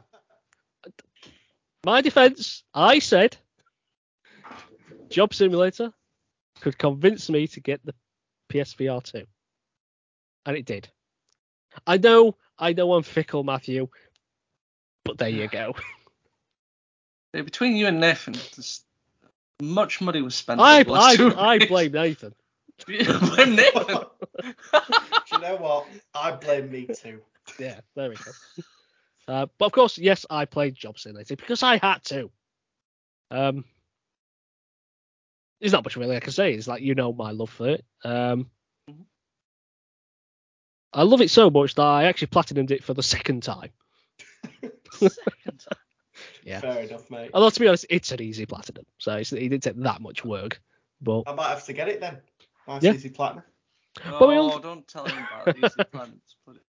it, the planet, it's just a great game anyway. I'm telling you, you you'd love it. You you you'd enjoy it. I, pro- I probably would if I was spare. I'm telling you- I'm telling you would. well, just get the just get the PSVR version. It's not the same, is it? It's not the same, is it? You're gonna tell me it's not the same. Well, fair enough, but just get it anyway. Dust that PSVR off that's not been touched for two years. My only disappointment with it is it doesn't really, or I didn't really notice it anyway, is that it doesn't really utilize the haptics in the sense controller much. Uh, It's just it's just like a clearer game basically, Yeah. which is which is all fine and good. I, I, I'm happy to play Job Simulator. I'm ju- I'm just happy to be able to play it much easily now because as you say earlier, Nathan, it's just it's so easy just to play the PSVR 2 now. Just like literally one cable, you just pop straight in. It's just it's more simple. But no, that's that's that's what I've been playing. So go on, Matt. What you played? well, I can definitely tell you I've not bought PSVR 2, so I'm not quite fallen for that yet. So, Falling for it. well, not saying fallen for it. I've, I'd say bro. You, you, to be honest, let's be honest, you've probably done the smarter thing. Because there's not enough Well, games to well, wait, to well, played yeah, on, well, know, wait. I'm, so- I'm sure. I'm sure for now it is, probably phenomenal. I would like to play um, Call of the Mountain and, and um, obviously Resident Evil Village has come out on it as well, so I'd love to give that a go um, at some point. So. I'm Um, not touching that. No chance. just- it's an action game. It's an action game. Well, that's It's just think I'm fraction falling the light horror elements. There's only one section that'd be terrible. Um, so What, the entire game? Yeah. Yes. From start to finish. so what have I been playing? So like I suppose Nathan, I would say that the same day it dropped, but the next day it dropped. Uh, I immediately installed the Resident Evil 4 demo. Uh, wanted Immediately. to give it a go. Oh yeah. Um, yeah. So my thoughts on it is like, I'm already loving this. I can already tell this is this might be my favorite game of the year. Um, and it's only a demo. Gonna be shocked. Uh, it's not like you're not No. really looking forward to it or anything. no, no, it's not like I've already got it in pre-order and have a week off for it. Um. So yeah, so like, I think as as Nathan's already mentioned, you play as Leon S. Kennedy from Resident Evil 2. Um, you're going through it's chapter one. You're going through a little um kind of village path, going into the house. Um, I liked, I like, I, I just like, I loved how detailed everything is immediately. Like the the woods are just completely, or able to have this like atmosphere of of terror and dread. Um, especially like if you compare it to playing the original Resident Evil 4, there's so much detail to it.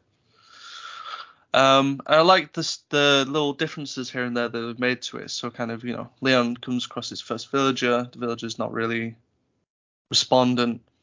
Um, and then you know kind of out of the blue he attacks you, you give him a roundhouse kick and he breaks his neck and you think okay that's fine. So you get the key off him that takes you um, further down to the basement. Uh, you look through, you find one of the, the dead officers there, and then you hear another officer coming through the radios, kind of in distress. So you turn around, you want to go, you want to try and get back upstairs, but then that villager comes back and is essentially kind of snaps neck and having tendrils coming out of his neck, which is a bit bit of a visual. Um, one lie was is kind of a little difficult. This first villager and trying to kill him. yeah, it did go down took, easy. uh, it? yeah, it took a couple of bullets.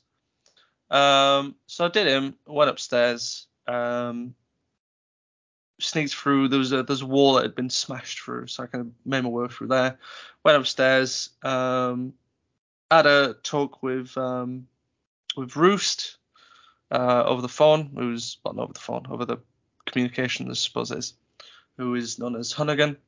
Um, you confirm your suspicions that the president's daughter is in the village somewhere, and then you kind of get a, you get ambushed a little bit, but then you just kind of leg it anyway. So then you make your way through another sort of path. You come across a few more villages you have to take on. You have to dodge a couple of bear traps as well. Hope you don't get stuck. I got snapped by one of them. Did you Uh, manage to dodge him? No. I, I managed to dodge him. I was like, I know this game. If there's anything like the original, there's gonna be some bear traps somewhere. And funnily enough, I almost walked into one. To be fair, it, it took it. It was a little difficult to see it at first, but I was like, oh well. So I was like, right, I'm gonna walk around that. Uh, and then you know, opened the village gate, went over to um, look at what was going on in the middle of the village square. Of course, you see the um, the poor police officer, the other police officer getting burnt to crisp. Um, and then it's pretty much survival mode um, from there on, unless you want to try and. I tried to stealth this as much as I could because you can stealth. There's like a crouch button you can got, so you can you can get behind villagers and um, essentially shank them in the neck if you wanted to. Um, but then I tried going up uh, uh, more on the paths and bump into another village who, a villager who was like, right, well, this is going to set everyone else off. Um, so yeah, I was pretty much going through survival mode. Um, right into a house that I know is very specific from the original that triggers a cutscene where you kind of get yourself in, but then it triggers uh, Mr. Dr. Salvador with his chainsaw who's wanting to kill you. My mate. Um, your mate, who's gonna help you. Sidekick. the sidekick that hurts you. Um, but in that house as well, there's a there's a shotgun that you can pick up. So I was like, yep, gonna grab this, gonna grab the frag grenade, gonna start unleashing hell on everyone. And then you have to re- really, it's just about kind of survival. You don't actually have to kill anyone, technically. You just have to survive for an amount of time. Um, but it's not as fun if you don't kill anyone because then you don't get as much as currency out of the game. Um, Pesetas. Yeah. yeah, that sounds about right, actually. Status. So you survive through for a number of time, and then you start hearing um, church bells ringing, and then all the Ganados suddenly stop, and it like triggers a infamous cutscene from the original way where Leon just sees all these Ganados kind of walk past him and go into this this like uh, bell tower, and kind of close the door behind him. And he's like, he's pretty much like, wherever, where's everyone going? Bingo, and that's it. And they and that line from the original they've kept in this one as well. So they they're really kind of trying to on, keep. hang on, is that the end of the demo? That's the end of the demo. that's, the last that's thing that's said. ends. Pretty much, yeah. That's a That's it final line. Yeah. Where's everyone going? Bingo. Uh, so yeah, so that's how you can end it. And I, through this village part, I loved all the little different details and stuff that I found. that you could do. So there's there's a particular tower that you can climb up into, and you can get um uh the is it Pesatas? Sorry, Pesetas. Pesetas. Um, in the original, you could get like hand handgun ammo, but in the original, you could actually camp up there, and um, you just like the Ganados come up the ladder, you can just knife them off, and you just keep on going like that. Although they eventually started throwing grenades in at some point. But in this one, it subverts your uh, expectation, thinking you could do the same thing. But if you went out to get to the get the currency and you kind of walk back a little bit, the floor falls in on itself. So now it's like, ah, you thought you could stay here. Actually, we kind of messed with you a little bit. Now it's you got to try and survive another way. So I like Yeah. how it did that. They- yeah, they didn't want people cheesing it. Yeah. Although to be fair, when I was playing the demo, I did find if I didn't walk too far over and I kept kind of near the ladder, it wouldn't it wouldn't fall in. So I kept on like cheesing it. Maybe they might fix that in the demo, uh, in the full game. I'm not sure. But, um, I kind of hope they don't. It's it's a nice little nod, but is it does wear away your knife uh, durability. So you know, as much as I was doing that, like my knife was starting to get weared out. So I was like, oof, this isn't good. But no, I I really enjoyed myself with the demo, and I'm pretty much now looking forward to the to the to the main course really once the game comes out. I did read a little bit into some extra stuff that's in this demo as well. Um, that there's a certain point. So before you open the village gates, if you were to drop everything out of your um, case, so um, discard your weapons, discard, uh, discard the handgun, discard the knife, discard any herbs you've got, any ammo you've got, and whatnot, and you go into the go through the gate and do like the village stuff. There's this um, this well system that opens up only specifically if you've dropped everything. And if you go down and in it, you can find this like submachine gun that you can use, which is pretty cool. It's like a little like secret that you can do. Um, Question: Can you then go back and collect the things you picked up? no, once, once you the side. that's that's it. Oh, right. No, that's it. Um, yeah, it's unfortunate, but it's a nice little secret and stuff. And there's also a extra hard mode only made for the demo that happens. From what everyone think, from what everyone's found out, it happens at random. So you have to start. You essentially have to start a new game, go through a couple of windows, and if the what's called I think it's called the Mad Chainsaw mode. If this screen doesn't appear, then you've you've not unlocked the mode. You have to essentially go back and do a new game again on the demo. You have to like quit out, go through a new one. You have to keep on doing that until the screen pops up.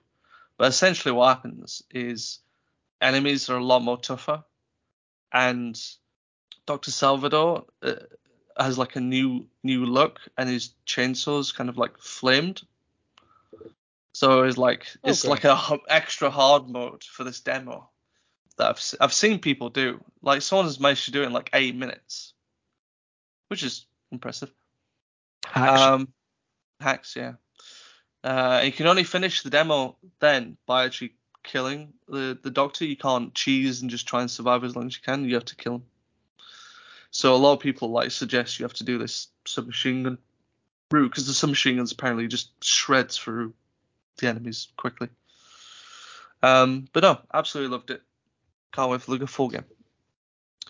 So what else have we been playing? Uh, I have been going through Yakuza 4 uh, from a previous attempt. So I think previously I got to um, playing as the third main protagonist, which was uh, Masayoshi Tanimura, who was the um, young rookie cop who's got a bit of a corrupt side to him, but he's got, he's got a bit of a hard gold. You know, he's looking for um, what happened to his father 25 years ago that ties into um, Saejima, who is the second protagonist you play as. Managed to finish his chapter. You kind of you kind of find basically more shenanigans happens. Um, someone who was tied into it that's part of the Tojo clan was also tied with someone on the police force. Um, so you, you start finding out basically that like Tojo and the police have like somehow been working together for reasons that are unknown at this point. So that leaves um, that leaves Tanimura, last protagonist. Finally, you know the series is you know legendary character um, Kazuma Kiryu. Get to finally play as him in his chapters.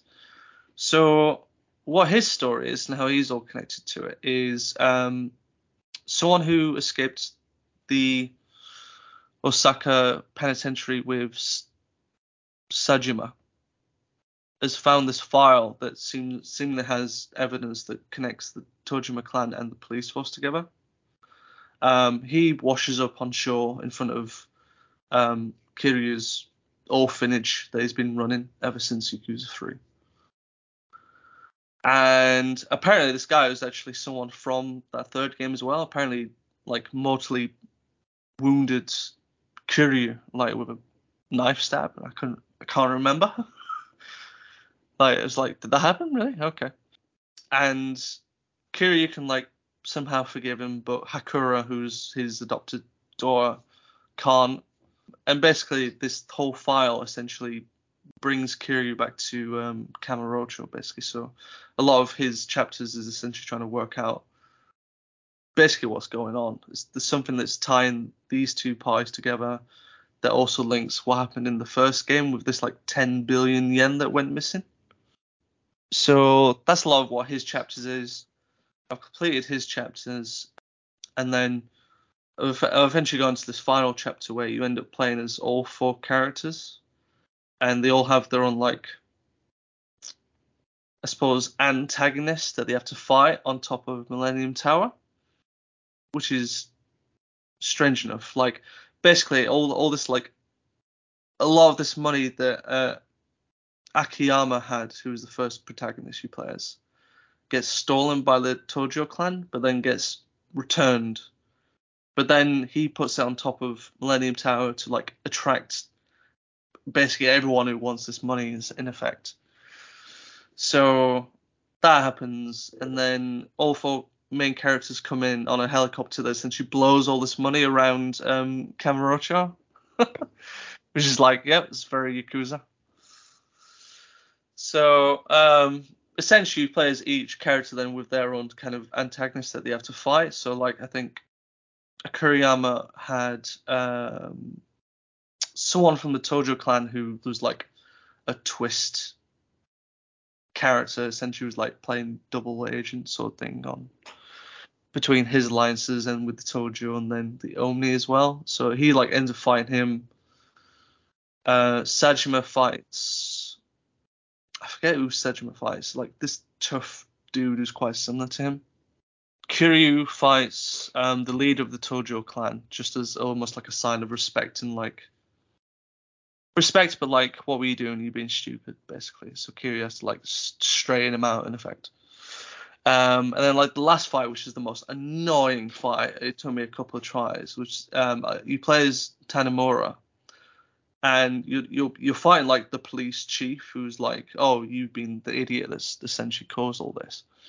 But he, he ends up surrounding himself with about 20 police guards that you have to get through, and there's like three specific ones that will protect him at all times with knives that took me an age because it like it it wore through all my health. I I tried playing it um as almost like I was playing like Kiryu. I was trying to just like button mash my way through it, and I learned very quickly like with how this character plays, where he's very kind of counter attack, um, hit and run style, where like you go in with a few hits and then you just kind of pull out quickly. It, it took me a couple of tries. It took me a couple of tries to get it down because it's like I could get it down to like just the the guards with the knives, but they were being absolutely annoying. And then the police chief is shooting you with a gun as well. So like at all times, like you're getting like either shot at or you're getting knifed, and it was irritating, absolutely irritating. But I eventually got through it, and I can find I can say that I completed the campaign in Yakuza 4. Right. So I've done that. I'd I'd probably rate it above Yakuza 3, um, just because of it, it feels a little bit more up to date in terms of of gameplay style. Graphically, about the same, but the story was interesting enough that it's like you got this dynamic of four different characters. How do they all link to one another, and where's the story all go in typical Yakuza fashion? It has twists and turns, like it always does.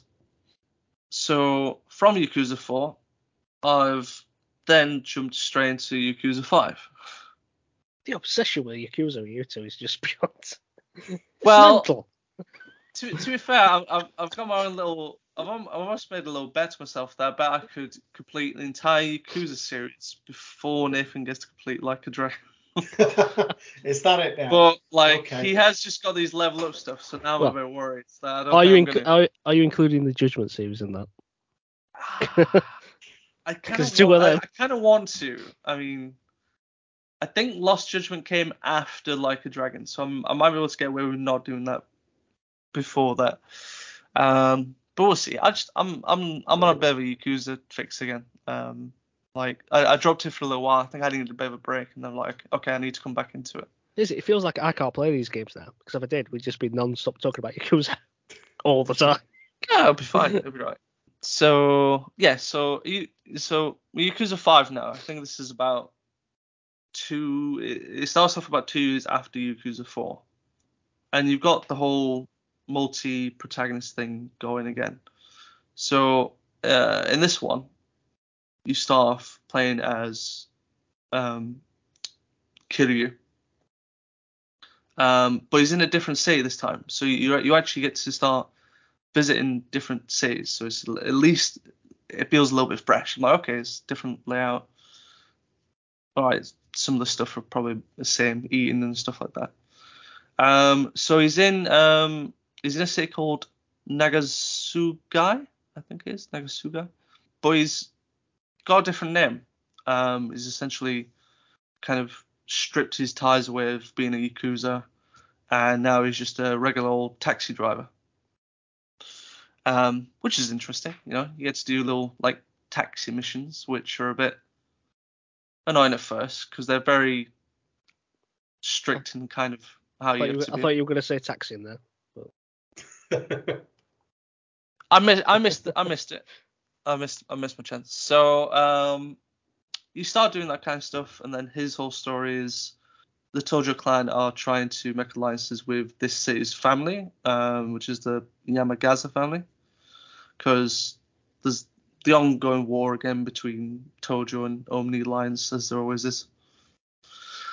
Um, I think it's so much to do with um, the leader of the Omi alliance is very ill, and essentially, like the next person to like succeed them, essentially wants all out war. So the Tojo clan are like, right, we need to get as many alliances as possible. Um, but the Yamagasa family aren't too keen about it, really. Um, and most of like Kiryu's story in, in these like four chapters essentially kind of why is he tied into all this? Why is he need to be involved? So you start finding out that the chairman of the Tojo clan disappears. The next person underneath him becomes the action chairman, and then as typical, there's twists and turns about betrayals and backstabbing and whatnot, which seems to bring Kiryu back into needing to sort stuff out. So that's essentially his kind of part of the chapters that I've completed. I've now moved on to the second one, who is back to um, Saejima, who at the start he has like one last day in Kamurocho um, before he decides he's well, he's going to go back into prison to to finish off his sentence in effect. So he has to finish like another two to three years. But he's promised that when he leaves, uh, or when he gets out, he'll be made a captain in the Tojo clan. So he has like one last sort of night in Kamurocho. He spends most of it with uh, Majima, who you know they were best friends 25 years ago, which was kind of the whole story of four. They decided to have one last fight, um, although Majima doesn't think he's got that kind of fight in him left, so he just has his family fight Saejima instead, just for giggles. Um, can't do that. You go back to penitentiary. Uh, penitentiary. About two years later goes by. You're getting close to parole, but this group in the penitentiary are like essentially torturing Saejima almost every day for reasons. Um, it seems as though they want to like mess with him, trying to keep him from getting parole potentially. And then again, twists and turns happens. Um, you and a inmate manage to escape, and you need to find. Essentially, you find out why it's Tojo clan wanted to keep you in prison because he gets expelled as a family member. So you leave, um, you escape on a snowmobile, you get chased down of it, and then you eventually get um, rescued into this village. And this is probably the part of Yakuza 5 that's really irritated me at this point because you could probably skip this, but I, I wanted to try and complete this to see kind of where it would go and if it would give me some extra. So you, you get rescued by this village, and then you find out this village is being like terrorized by a man-eating bear. Um, they end up had, having to fight before uh, you get rescued. You're in a fist fight with a bear. It's, that's interesting. Somehow survive it. And then you start doing a series of these hunting missions where you have to go through this mountain trail and just start hunting animals and that. I was like, okay, why? It's like it's really tedious thing that they've added to it. I don't, I don't know why. Like, I think there's an option to be able to skip it eventually. You have to do a couple missions before your inmate like recovers, and then you can leave to go to the nearest town. But I wanted to like get through it because like I want to know what the story like. What's the story about this village? Like, is is there anything like needed really for like such a kind of story? I know you kind of really find out about the village. Is that this one hunter got shunned by the village, but he's obsessed with this like taking down this bear. And you're doing like these various missions of like catching different animals. Then you start learning how to um, take down a bear. Then this other hunter comes in because he's heard about this bear that gets involved and almost puts the village in trouble. And I don't know. I, I feel like if you end up getting to this part, really, unless you like trophy hunting, which I'm, I'm not really doing in Yakuza because they just take forever and they're probably too much of a time sink to platinum. Um, I would get to the point where you can go to town and then you can probably just skip. You'd honestly just skip because I don't think it really gives you anything other than there is a, um, a a guy in the village that's supposedly a master that you can learn different moves from, but I've not learned like the requirements to even start doing that. Like he wanted something, I couldn't work it out. And by the end, I was just like, I just, I don't care. I'm just, I'm, I, I want to get on with the story at this point. Um, you're slowing me down. I need to get to like a dragon at some point. So, yeah. So I've finally gone to this new sea. I forgot what it's, I forgot what it's called. Tes, Tsuki Maiko, something like that. Tsuki Maiko, something like that. But the whole point is you're gonna find this family that's supposedly done this was the the reason for the hit on Saejima in Penitentiary. So I'm just trying to find out more clues on what's going on there. So that's pretty much where I've left Yakuza 5. Um, gonna hopefully play more of that, see see where else it goes, and yeah, hopefully I can get to six. At least with, with five, again, gameplay wise, it seems to be another upgrade over what four was. So like five feels closer to what how Yakuza Zero Zero feels without being on the new engine. It's like pretty close, but there's still still weird stuff here and there on it. But no, I'm I'm enjoying myself through the Yakuza series. See if I can get through it. Hopefully I can get to six and then I'd probably have to move I'd probably move it into Judgment and then it would be like a dragon and then Lost Judgment. And then Ishin eventually. Nice. But if you like fighting bears, you you fight tigers and diggers and stuff in like a dragon. So yeah. You, you, you, do you do fight tigers in it's either Kiwami it might be zero or Kiwami two. I can't remember. So that's good. And and that's what I've been playing. Surely good. If you enjoyed listening to us, please consider tuning in next time. We release bi weekly on Tuesdays. You can visit our website at jokingdolphin.com where we post the Hall of Fame. Also, feel free to follow us on all social media platforms to continue the conversation. You can find Joking Dolphin on YouTube and Facebook, as well as on Instagram and Twitter at Joking Dolphin. Until next time, thanks for listening. Goodbye. Bye. Goodbye.